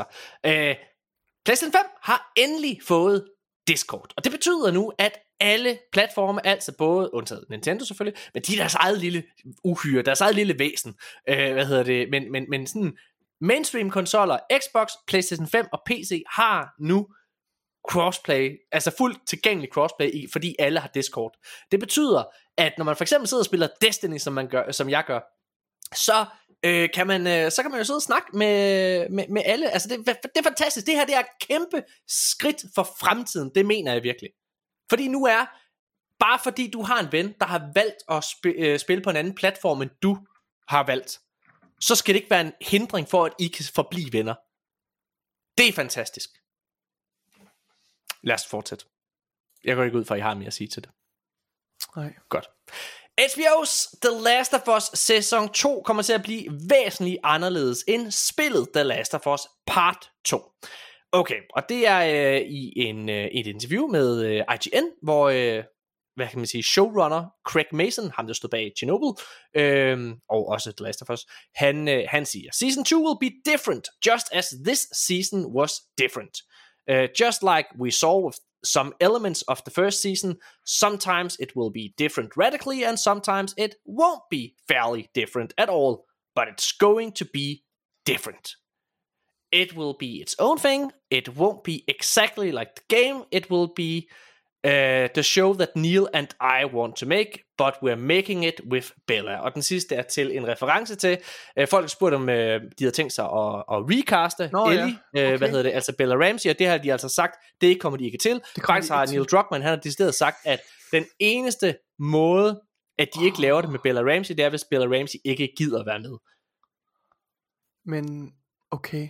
Ej, det kan jeg sagtens se. Nu skal jeg fortælle en hemmelighed. Hun spiller en, der er 14 år i serien. Mm. Ved du, hvor gammel uh, Bella Ramsey er? Hun er 19. 15. De, de, nej, okay. 19. uh, de optager uh, tidligst den her serie. Næste år, der er hun 20. Det kan de godt. Og uh, tag det for en, der laver fjernsyn. Hvem- Uh, du, du, du, du, hvis du bare klæder dem rigtig nok på, så kan Hvem, du se hvem både kaster gamle de til, til Abby? Det er, jo, det er jo det vigtigste. Ja. Det bliver vildt. Hvem skal være Abby? Jeg har ikke noget problem med, at de gør det lidt anderledes. Jeg synes, sæson, altså en af årsagen til, at sæson 1 har været en fornøjelse at sidde og se. Ej, hun skal have guns. Det skal hun. Jamen, det kan hun da også godt få. Hvad hedder det? Men altså, en af årsagen til, at det har været fantastisk at sidde og se HBO's serie, det har været, fordi der har været så mange tweaks på, ja. Øh, hvad kan man sige, på, på historien og måden, det bliver Ja. fortalt. Så det er en ny oplevelse, en frisk oplevelse, selvom du kender universet. Og jeg, Er jeg vil du- sige, jeg har ikke været investeret så meget i den overhængende historie, fordi jeg ved, hvor den historie kører hen, og hvor det står. Men den der nye storytelling inde i universet, altså ingen tvivl om, og man skal ikke spoil noget, men, men episode 3 er jo nok et af de bedste stykker tv, der er lavet i umindelige tider. Ja. Det er bare virkelig sådan et eksempel på, hvordan at du tager det univers, som er blevet opbygget, og gør noget, gør noget nyt med. Og det var jeg meget mere investeret i. Altså der er sådan lidt, nu er det også, når man har en, en, øh, en, en, en kun fire måneder gammel øh, baby, så er det ikke altid, fordi man har så meget tid til at se øh, til tv om aftenen. Men, men jeg, jeg kan mærke, at jeg, åh, der var sådan et eller andet, jeg er meget mere investeret i sideplottene og sidekaraktererne, end jeg er i, i hovedkaraktererne. Jeg, jeg synes, at de er rigtig gode ja. til at tage de sidekarakterer fra spillet, og så gøre dem endnu bedre i serien. Jeg synes for eksempel, ja. øh, sidste uges episode, hvor man møder øh, den forfærdelige David, øh, jeg synes, at han er endnu mere uhyggelig, og endnu mere forfærdelig at, være, øh, at se på og, og, og mærke i tv-serien, han er i spillet. Og han er forfærdelig i spillet. Han er forfærdelig, han er fucking klam. Hvad hedder det? Men han er, altså, det er jo virkelig øh, stærkt skuespil. Ja, det er Øhm, det. Så, øh, så jeg forstår 100% øh, hvad du siger. Jeg, jeg tror, mit helt store problem egentlig har været... Altså, jeg, vi har anmeldt serien. Vi, vi fik lov til at se den for lang tid siden, mig og Nikolaj. Øhm, og vi gav den begge to 5 ud af 6 stjerner. Mm. Øhm, hvad hedder det? Var virkelig, virkelig glad for serien. Hvis jeg skulle Mm. mm. komme med et kritikpunkt til det, så er det, at jeg synes, det hele er gået lidt for hurtigt. Jeg kunne godt bruge tid på, at, eller have haft, at de brugte mere tid på at udvikle forholdet mellem Joel og Ellie, opbygge det, øh, så man har lidt den samme fornemmelse, som man har i spillet. Fordi i spillet kan du mærke, at du har brugt 12 timer sammen med de her to karakterer. Og det kan du ikke helt i, øh, i Men serien. det er fordi, der har du den der småsnak, som du, Ja. det har du ikke tid til i, i, i tv-serien. Nej, det er rigtigt. Det er rigtigt. Ja. øhm, hvad hedder det? Men altså, det, øh, det tror jeg ikke, vi skal være bekymrede for, fordi The Last of sæson 2 øh, på HBO, det kommer ikke til at dække hele The Last of Us part 2. Altså, så kommer de ikke til at have så travlt. Der er ikke nogen øh, forlydning om, hvor mange sæsoner det kommer til at tage for dem at, at, at lave sæson, øh, sæson 2. Men det der med, at de ikke Ja, skynder sig... Ja, part 2, undskyld. Mm. Øh, det der med, at de ikke skynder sig med, øh, med, altså, med at få crammet alle mulige ting ind i en sæson, det synes jeg er virkelig, virkelig fedt. Ja. Øh, og Ja. det er igen til det her IGN-interview, øh, hvad hedder det, øh, der bliver der sagt, uh, asked if season 2 will span the entire course of the second game, Craig Mason replied, no, no way, and Neil Druckmann added, it's more than one se- season. Um, Ja. ja. Ej, jeg tror ikke, det bliver mere end to. Det tvivler Det tror jeg heller ikke. Det, det tror jeg heller ikke. Det er heller Jeg er ikke glad min for, at den får to. Øhm, bortset fra, det kommer selvfølgelig, det bliver også lidt, øh, lidt hårdt at skulle afslutte sæson 2 på en cliffhanger, og Ja. vente, øh, hvor, mange, hvor lang tid det nu bliver, halvandet år, Ja, mere, år, tror jeg. to år. Ja. Kommer an på, altså, de kan jo godt, de kan selvfølgelig godt lave en, en back-to-back optagelse. Det er jo lidt Ja. nogle af den der med, at så lang tid man ikke skal pille setpiecene ned, så sparer man Ja. jo meget. Altså, Altså, de har jo gjort rigtig Ja. meget for, øh, for, hvad kan man sige, spil som film øh, og serier, øh, The Last of Us. De har virkelig vist potentialet, og, og jeg kan huske, for et par episoder siden, så gennemgik vi sådan en lang liste af, hvilke spil, øh, der er ved at blive filmatiseret. Og der er fucking mange. mm. Kunne du se Figment blive filmatiseret som en film? Mm-hmm. Øh, ja, men ikke som en, altså så skulle det være en, altså, så skulle det være en animationsfilm. Ja, det er klart. Det er altså klart. helt klart, og der har vi faktisk haft, vi har allerede haft nogle diskussioner på et tidligt stadie med nogen, men hvor det var sådan lidt, det var bare ikke den, det størrelsesorden, som vi synes det var interessant at gøre det i, men altså, mm. jeg kunne sagtens øh, øh, se det altså som, som sådan et, et, en lille smule Pixar-esk, altså det nævnte jeg også tidligere med det der med, at det har de der niveauer i storytelling. Hvor, Jeg tror ikke, I må gå væk fra den der håndtegnede stil, I har. Nej, nej. Nej. Øh, Men jeg, jeg, jeg, jeg kunne virkelig godt se det som ja, en film. sådan en lille smule måske noget Into the Spider-Verse style. Ja, Det var fedt, ja. ja. Men hvad med sådan noget som graphic novels og sådan noget? Jeg ved godt, det er lidt mere niche. Øh, men Øh, jo, det kunne man også godt forestille sig. Nu har vi øh, en af vores artists har en baggrund inden for, for graphic novel, øh, og, og jeg ved også godt, at de er ikke så billige at producere, som man tror, de er. nej, okay. Ja, overhovedet ikke. Altså, det er artists tager tid, koster penge, print ja. koster, koster det hvide ord ind, øh, øh, så Ja, det er ikke ja, ja. fordi, at, at øh, indtil videre så øh, det ekstra materiale, vi har, det, er- det er plushies og den slags ting. Det, det er lidt lettere på, Har, på kan land. man købe sådan noget merch? Kan man købe en Ja, ja, Dusty- vi, vi, Dusty vi, er- vi har ikke en Dusty Bamse endnu. Okay. Okay. Øh, øh, Men lige så snart, at øh, det kommer på Game Pass Figment, så kan du købe det. det, det kan være, at jeg har set nogle uh, early prototypes måske til en, uh, til, en- til en, en, en, en uh, ej, der er, der er en, uh, det er i hvert fald uh, uh, lagt i, i ovnen til det, og vi har indtil videre har vi brugt vores, uh, uh, det er det første Nightmare, du støder på i Figment 2, ham her, Nå, Er det en gris der? grisen, ja, men, men i hans lille format, som sådan en lille Ej, cute fedt. plushie. Hvor, Øh, hvor, hvor, hvor kan man købe det henne? Jeg, jeg, jeg er inde på jeres hjemmeside, jeg kan ikke se... Jeg, kan øh, ikke, store. jeg ved ikke, om den er kommet på vores merch store endnu. Øh, øh, Jeg tør, ikke, jeg tør ikke søge på bedtime merch, tror jeg. nej, nej, nej. øh, jeg ved faktisk ikke om... Øh, om, om Jeg fortsætter lige vores ja. nyheder, mens du, øh, du leder, fordi at ja. Ja. Neil Druckmann han har også været ude og lave et andet interview. Han har været inde og snakke med folkene på Nå, Kinda Funny, ser som øh, hvad hedder det i øh, som øh, eller i forbindelse med deres sæsonafslutning på The Last of Us tv-serien. Øhm, og her øh, snakker han en lille bitte smule omkring deres næste spil, altså Naughty Dogs næste spil. Øh, og her er det, at jeg bliver jeg jeg har både øh, hørt Neil Druckmann sige det her i interviewet, jeg har så været inde for at finde det, for at høre, hvordan han præcis formulerer sig. Nu læser vi så højt, øh, og så må I lige leve med, med Nikolajs engelsk, tænker jeg. Øhm, og det er... Øhm, Jeg vil gerne tage den. okay, jeg tager den. Nej, jeg tager så, den. Nå, okay, ja, fedt. Jeg tager Ja. den. Og inden yes. jeg lige, at øh, den der merch store, den hedder shop.bedtime.io, Mm, hedder den. Og der er, jeg kan se, der er en, der er et produkt, det er den der black, øh, den sorte gris der. Ja. Ramse. Ja, nå ja. Okay, jeg læser.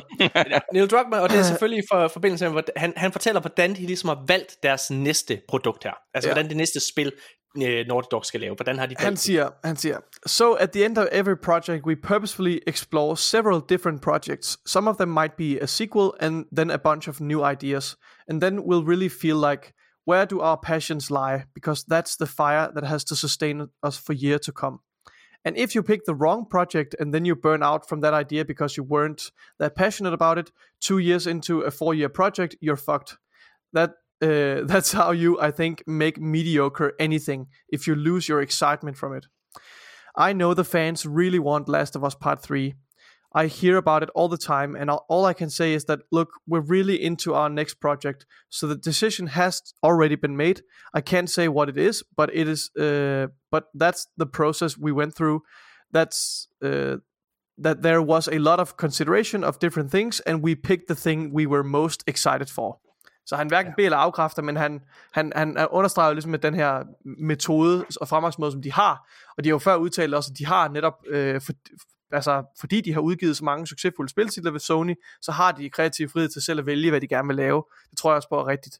Øhm, ja, så spørgsmålet er bare, hvad vi tror, han... han Ja, ja, Jeg, jeg tror... Ja, han, det lugter godt nok om, at han siger, at det bliver ikke Last of Us. Det Part synes jeg tre. også. Det Ja, også, det er desværre også det, jeg, øh, det, jeg, det, jeg mærker. Og der vil jeg bare lige sige, at det er en skandale. Øh, og det mener jeg, fordi at jeg vil have The Last of Us Part 3. Jeg vil have det spil, og jeg, jeg, altså det er for, fordi de lavede The Last of Us Part 2, jeg vil have det. Inden The Last of. Us Part 2 var kommet, der sagde jeg, jeg gider ikke The Last of Us Part 2. The Last of Us er et perfekt spil. Hvorfor skal det have en efterfølger? Så spillede jeg toren, når det var derfor. Ja, Og, øh, præcis. Og jeg, nu vil jeg have træerne. Jeg har brug for den her fortælling, der bliver afsluttet. Og jeg er ked af, at de ikke er passioneret nok til øh, at fortsætte den U- historie. Ud fra de historier, jeg har hørt om, om produktionen, altså ikke, at det har været forfærdeligt, men det har været en lang produktion, og der har Ja. været nogle, nogle, nogle systemer, som har været meget perfektionistiske. Og det ved Det jeg er ikke, ræbene, det er ræbene, du taler om. Ja, for eksempel, altså der er mange ting, de også noget der. Fuck, fysik man. på, hvordan altså, du looter ting. sådan. Der er sådan en masse sådan nogle systemer, som bare skal virke i en perfekt harmoni. Det er også fucking Det være- mesterligt, det de har formået at Og, og det kan også være drænende. Det kan være Ja. vildt drænende. Og så Ja. det der med ligesom at sige, vi vil gerne lave noget andet. Ja, det forstår Jeg jeg. måske, at jeg, jeg, jeg kunne godt forestille mig, og det er jo ikke kun, at, man, at der, det, det er sagt internt i studiet til ledelsen. Vi laver noget andet, eller så er der en stor del af os, der går. Ja. Og den ser du også for eksempel hos Disney og sådan nogle ting der, hvor at en gang imellem, så skal de have deres passion project. Øh, og Ja. så... Øh, Og det, og- det, det, det er et Jeg, rigtig jeg ved godt faktisk ikke, om jeg er så... Nå, undskyld, morgen. Du... Nej, men jeg vil bare sige, det er jo, det er jo faktisk også det, vi har, øh, har set øh, ved, øh, ved, ved Xbox, som vi snakkede om før. Obsidian Entertainment, som vi talte om. Altså der har, nu har Xbox så en meget hands-off øh, approach, som vi også talte om tidligere. Så de er meget, gør hvad I har lyst til. De er meget på at beholde talentet også. Mm. Øhm, og det gør jo også, at på, og det er jo godt og skidt det her, fordi det gør jo, at de for eksempel har kunne allokere, øh, hvad hedder det, 20 mennesker til at sidde og lave det her Grounded-spil, som er et meget, meget lille spil, øh, når man tænker på Obsidian Entertainment, som har lavet Fallout New Vegas og The Outer Worlds osv. der, øh, og Pentiment, øh, som, øh, som også udkom sidste år. Det er små titler, som er passionsprojekter, drevet af passion, og helt klart ikke har den der blockbuster-ting. Det er klart, jeg tror da, at den almene spiller vil nok langt hellere have haft, at de bare havde brugt alle ressourcer på at la- lave The Outer Worlds 2, eller et fucking remake af, en, øh, øh, hvad hedder det, Fallout New Vegas, eller en toer til det. Øh, men, men jeg kan godt forstå, at man har brug for at lave noget andet. Lige at ryste posen. Jeg kan godt Mm, forstå ja. det. Jeg tror, jeg vil sige, jeg tror ikke, jeg er bekymret eller, eller ked. Jeg er selvfølgelig er lidt vemodig over, at vi ikke får en par 3, men omvendt, jeg vil ikke have en par 3, som de rusher, Nej, eller som nej. de masser sig selv igennem. Jeg tror virkelig, altså, hvordan kan Naughty Dog blive ved med at lave fucking excellence?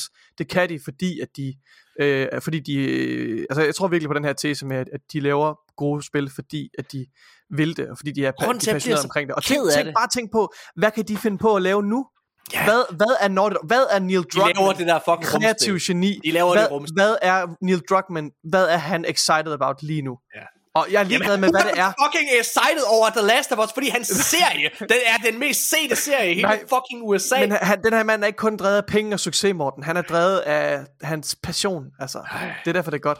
Jeg er ked af det, fordi at et spil tager fucking 6-7 år at lave dag. Ja, jeg ved det, jeg ved det. Det Vi- vil vi- sige, vi at jeg skal et- vente Ja, minimum 10 år. 10 år på 10 det år. her. Ja. Det var gammel jeg, da der er 44. Det er ikke engang sikkert, Ja. jeg kan finde ud af at holde en controller til den tid, altså. Nej, du har så meget gigt i fingrene. Og...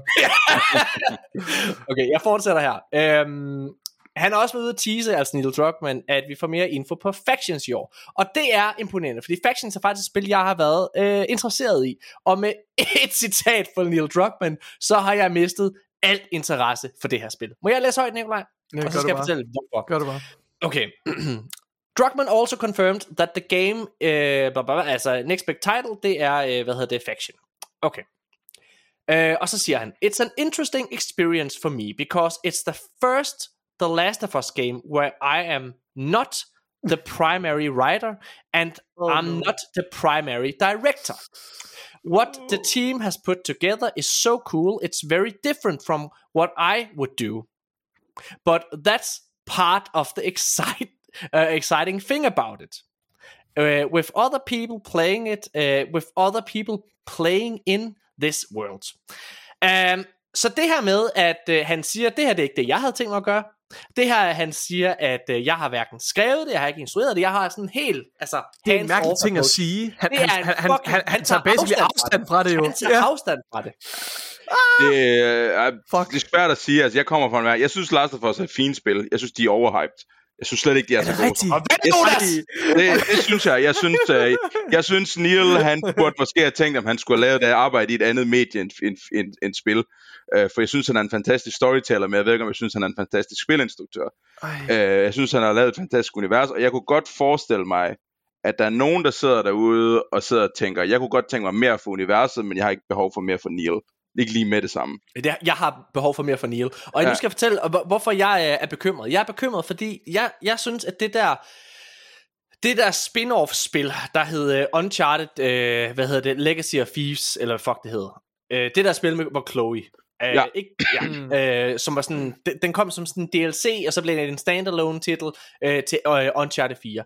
Jeg synes, det var så middelmådigt, som noget kan være. Den manglede alt charmen og alt det, som øh, der var i de andre Uncharted-spil.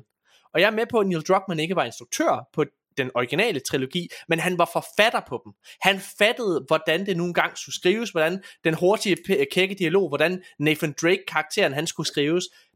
Og det var al den magi var ikke til stede i det spil. Så jeg er bekymret for, at nogen skal lege i den sandkasse, Neil Druckmann har skabt. Jeg er ikke bekymret for det talent, der er der. Men jeg er bekymret for, når nogen skal adaptere en andens vision og en andens univers. Ja. Ja. Men mindre det er sådan en, øh, en, hvad hedder det, sådan en, ah, hvad er det, han hedder ham der, George Lucas? Er det Ja, Dave men vi har Filoni? lige siddet og set, øh, Dave Filoni, ja, ja, men vi har lige siddet og set øh, en, øh, en dokumentarserie, der hedder Psychodicy, som jeg har nævnt mange gange. Og der kan vi se, hvor, hvor, hvor svært det er for øh, andre meget dygtige mennesker at komme ind og at prøve at adaptere Tim Schafers hjerne. Det kan de ikke, er spoileren, ikke? Nå, lad os, øh, jeg har lige et par hurtige nyheder, jeg lige øh, kaster af, og så er vi faktisk øh, færdige. Suicide Squad Kills the Justice League er angiveligt udskudt. Den skal være udkommet her i maj, grundet fanreaktioner. Uh. Øh, altså her efter, at spillet blev vist frem til Playstations State of Play. Der er nogen, der har lyttet til arkaden inden fra... Ja, Jeff Grubb, øh, hvad hedder det, han har, øh, som er en ret øh, anerkendt journalist og liger, han har været ude og påstået, at det her spil lige nu står til at blive forsinket helt ind i 2024, altså et helt år. Og der må jeg bare sige, Bare få den ud, I kan ikke redde den. I kan ikke redde den, Nej, nej, det er også, ud og videre, videre. Altså, I skal ikke blive ved med men, men, de har jo, prøv på, på godt og ondt, de har jo besluttet sig, hvad for et spil de gerne vil Ja, lave. ja. Og hvis de går ind og prøver at tilpasse det, og prøver at ændre det for meget i forhold til, hvad fans gerne vil have, sådan en som mig, jamen det er for sent, de skulle have gjort noget før. I har fucking tabt Rocksteady. Hvad er det, I laver? Stop, stop det, med at double down på jeres, øh, jeres potentielle fiasko. Lad bare, altså bare det, det ser så fucking dårligt ud. Det er. Arkham-universet. Jonas, please at du i det mindste elsker Ja, Arkham-universet. ja, jamen, helt klart, helt klart. Altså, første, det første uh, Arkham er stadigvæk en masterclass i uh, level design. Ja. Ja. Uh, specielt fordi, at, at det der med contained til en ø, og alting bare Ja. ja. hang ind i hinanden sted. Det er en masterclass i level design, og det vil Okay, okay. stadigvæk... Uh, ja. Det, det er fantastisk. Jamen, jeg ved heller ikke, altså, det er jo svært at sige, nu sidder jeg jo også fra en, fra, fra en, fra en udviklerperspektiv. Du kan godt lave det der med, at du kan hive en, en, et, et flop til, tilbage til en, vi kan det mindste få sorte tal på bundlinjen. Ja. Du skal bare vide, hvordan du gør det, og det er jo også fordi, at os, som sidder her, øh, udviklere, podcaster, journalister, pokker vi nu, øh, altså vi er, vi er øh, A-list consumeren, vi er ja. gatekeeperen, vi, vi forbruger på en specifik måde, som man Mm. aldrig må lægge over på den almindelige forbruger. Øh, og, og, jeg rigtigt, tror, ja. ja. og jeg tror godt, de kan hive det hjem til, at i det mindste så gik det i sorttal. Hurra! Øh, lad os aldrig røre det her spil igen. Øh, Heldig, Jonas, du er klog det er bare- at høre på. Det, er- Ej, men det, helt det, er hvorfor er du rigtigt, klog at høre det er så på? rigtigt, men, men det er stadigvæk spildt øh, potentiale, det, det er spildt Ja, talent 100 procent. Ja. på et spil, som, altså er de selv mega excited over det her, eller hvad? Altså det ved jeg ikke. Ja. Jeg tror faktisk, for at vende tilbage, for at lave, lave en fin sløjfe på Neil Druckmann-stakken, så er det her måske et rigtig, rigtig godt eksempel på, at de skulle have lavet noget andet end et Arkham-spil. De skulle have prøvet noget helt nyt. Eller måske er det her det helt nye, de gerne ville, og så, øh, ja, så har Det kan være, at Neil Druckmann laver et Batman-spil. Det ved du aldrig. Ej, det vil jeg Ah, gerne. Fuck, det vil jeg gerne. Det kunne man sagtens forestille sig. ja, men jeg tror, jeg tror, du har ret i det der med, at, at det er måske, de har haft en vision, og det er ikke, u- ikke uhørt, Nej. At du som studie kan have en eller anden vision, som så bare viser sig på et tidspunkt, at du, du forbruger ikke spil på samme måde, som, du- som du tror folk er, eller der er et eller andet, der bare en eller anden kerneidé, som der, der bare er ved siden af, og det er for sent. Det er for sent. Du, du, du fik ikke kritisk feedback. Altså, vi har gjort det med, med, altså med flere produkter, hvor man simpelthen kommer et stykke ind i det, og så får du den der kernekritiske feedback fra nogen, du respekterer. Mm. Og så må du bare sluge den, og så tage de der, okay, hvor mange skridt tilbage skal vi tage? Og nogle gange skal du gå mange skridt tilbage. Øh, og, og, og der er bare på et tidspunkt i processen, som de jo nok er der nu, de kan ikke gå ret mange skridt tilbage i processen. Altså det kan de ikke de kan jo ikke gå tilbage og sige, nå, det er ikke et Suicide Squad-spil. Altså, det, det, det har de ligesom allerede. Ja. Ja. Folk har set, hvordan det ser ud og sådan nogle ting. Det er for sent. De, de har allerede ramt alfa, det har de. de der er ikke noget, ja. de er ved at finpudse nu. Der er ikke Jamen, noget, så- snart du Jamen, det begynder skulle at vise- udkommet i maj, altså. Ja. Ja. Altså, så snart du viser noget meget offentligt, så, så, så er det meget begrænset, hvad du kan lave om. Det, øh, Det er, virkelig sidste- spændende, det er virkelig spændende. Der er også, der er også, altså, også i Psycho, øh, Psychotic er der jo også eksempler på, du kan, altså, nu har jeg også spillet spillet samtidig med, ikke? Også, så jeg, jeg kan jo se, at der er flere elementer af det, de viser for nogle af de her levels, øh, hvor der er art, det hele, alting er be- beklædt med textures og sådan noget, hvor jeg kan se, jeg ved, at det kommer ikke ind i spillet. Så der bliver jo cuttet, det er jo hundredvis af timer. Altså det er det jo arbejdstimer, som, som en gang imellem bare havner på, øh, på, på gulvet inde i, i, i klipperummet. Altså det, sådan er det bare. Sådan er virkeligheden bare. Nogle gange, som du siger, så skal man virkelig nå ret langt med en idé faktisk, før man finder ud af, at den ikke holder. Ja. Øhm, ja. Den anden sidste nyhed, meget kort, det er, at Forspoken, øh, Playstations eksklusive titel, der kom her i starten af året, den, øh, den fik meget dårlige anmeldelser. Jeg fik så dårlige anmeldelser, at, øh, og salgstal efter sine, at Square Enix har, øh, hvad hedder det, øh, hvad hedder det, sådan, øh, opløst, øh, hvad kan man sige, Luminous Production, og puttet dem ind i Square Enix som helhed. Og øh, nu har de også været ude og erkende nederlag, eller hvad man skal kalde. De har været ude at sige, Review, reviews of Forspoken, which were uh, we released on January 24th, uh, have been challenging. Og så snakker de om, at uh, de bliver nødt til at kigge på, uh, hvad kan man sige, de gode ting, spillet havde med sig, nogle gode combat-elementer osv., som de måske kan bruge i senere spil, øh, og så videre. Men, men, men der er ikke nogen tvivl om, det er, det, det, det, er, en, det er en lort, de skal æde. det, Den det sidste var, nyhed. Sagt mig godt nok også dårligt. Altså, jeg tænkte dengang, det spil, dem der har godkendt den story Mm. på sådan et budget, der er et eller andet der, der er ikke, der, hvor der jeg tænker bare, der er ikke retfærdighed til. Der det har været, øh, nok, der- øh, Der er en forfatter, der hedder Gary Whitta, øh, som, øh, som har skrevet øh, til det her spil, sammen med Amy Henning. Og han har sagt, at nærmest ingenting af det, han har skrevet, og han er en af de hovedforfatterne Okay. på spillet, intet af det er, altså, er til stede. Nå. Så jeg tror, de har simpelthen truffet nogle radikale ændringer af en eller anden årsag i forhold til historien. Øhm, ja. Ja, fordi jeg sagde på noget rodet, øh, men jeg kunne forstå på det, at det var meget tech developers, altså Ja. det, det var meget en engine udviklingsgruppe, som skulle lige pludselig lave et spil. Og okay. Det har måske ikke været så, og, og det er meget, det har været, det har været Squares store satning om at lave deres egen engine, som skulle være rigtig god til at køre de her VFX og alt sådan nogle ting, Mm. men i bund og grund skal Square bare forstå, at, at de skal ikke være et tech-firma, altså det, det er ikke Så- det, de er. Så de havde, de havde øh, måske det modsatte problem med Double Fine. De havde for mange programmører, i stedet for, for mange Det- game designers. jeg, jeg tror, det er meget japansk, det der med, at man vil gerne kontrollere hele processen fra start okay. til slut. Det, her, det har været en stor del af japansk øh, industri, hvorfor de var gigantiske i 70'erne og sådan noget. Det var, at du, du, du kontrollerer alt fra idéundfangelse til slutproduktion, og hvordan du sender det til forbrugeren. Mm. Og det er det, Square stadig sidder i. De vil kontrollere alle steps, i stedet for bare at gå ud og bruge en anden engine og lave nogle spil. Øh, Den sidste nyhed er, at øh, den aller sidste trailer til Super Mario-filmen, Super Mario Brothers-filmen, er an, øh, ankommet, den er landet, og øh, jeg fortsætter med at elske, hvad jeg ser. Jeg tror, det her bliver en rigtig, rigtig god film. Øh, hvad hedder det? Og øh, Nikolaj, jeg glæder mig til, at vi to skal til forpremiere på den, og anmelde den her i podcasten. Ja, det vidste du ikke, men det skal vi altså. Øh, sådan er det. Hva? Øh, ja. Jeg, fuck man, helt seriøst. Jeg har intet forhold til det. Jeg er ked af at sige det. Øh, det, det bliver Ej, godt. det er, Jonas, så synes har jeg det også meget- meget, jeg har jeg, et meget jeg, Unikt jeg synes også, perspektiv, det så. ser meget godt ud. Jeg synes Ja, ja. faktisk, det ser godt ud. Ja, ja. Ja, altså, uh, voice open cast mind. og alle de her ting, det, det er fucking fedt. Jack Black som Bowser, Seth Rogen som Donkey Kong. Ah. Bliver det bedre? Hold nu kæft, mand. Det ser fucking Spørg- godt ud. Spørgsmålet er, hvem er så, hvem er den danske Bowser? Hvem er den danske Donkey Kong, du ved? Ej, det er fandme et godt spørgsmål, ja. Ej, det har jeg slet, jeg har slet ikke tænkt på det. Ja. Ej, Det, det, det er jo det, vi skal ud og, og, og finde ud af. Nå, men det skal være en dansk version. Ja, det er rigtigt. Ja, det, det er spændende. Jeg glæder mig rigtig meget til det. Men øh, det har været episode 101 af Arkaden. Øh, og øh, Jonas, jeg er simpelthen så taknemmelig og så glad for, ikke bare at øh, du vil komme ind og gæste os her, men også fordi, at vi måtte øh, få lov til at spille dit spil, Figment 2, Ja. ja. Creed Valley, som jeg virkelig, virkelig endnu en gang vil anbefale alle at gå ind og prøve. Ikke bare for at støtte en dansk udvikler, men også for at få en virkelig god, helstøbt spiloplevelse, som ja. jeg tror kommer til at røre jer, og som føles original.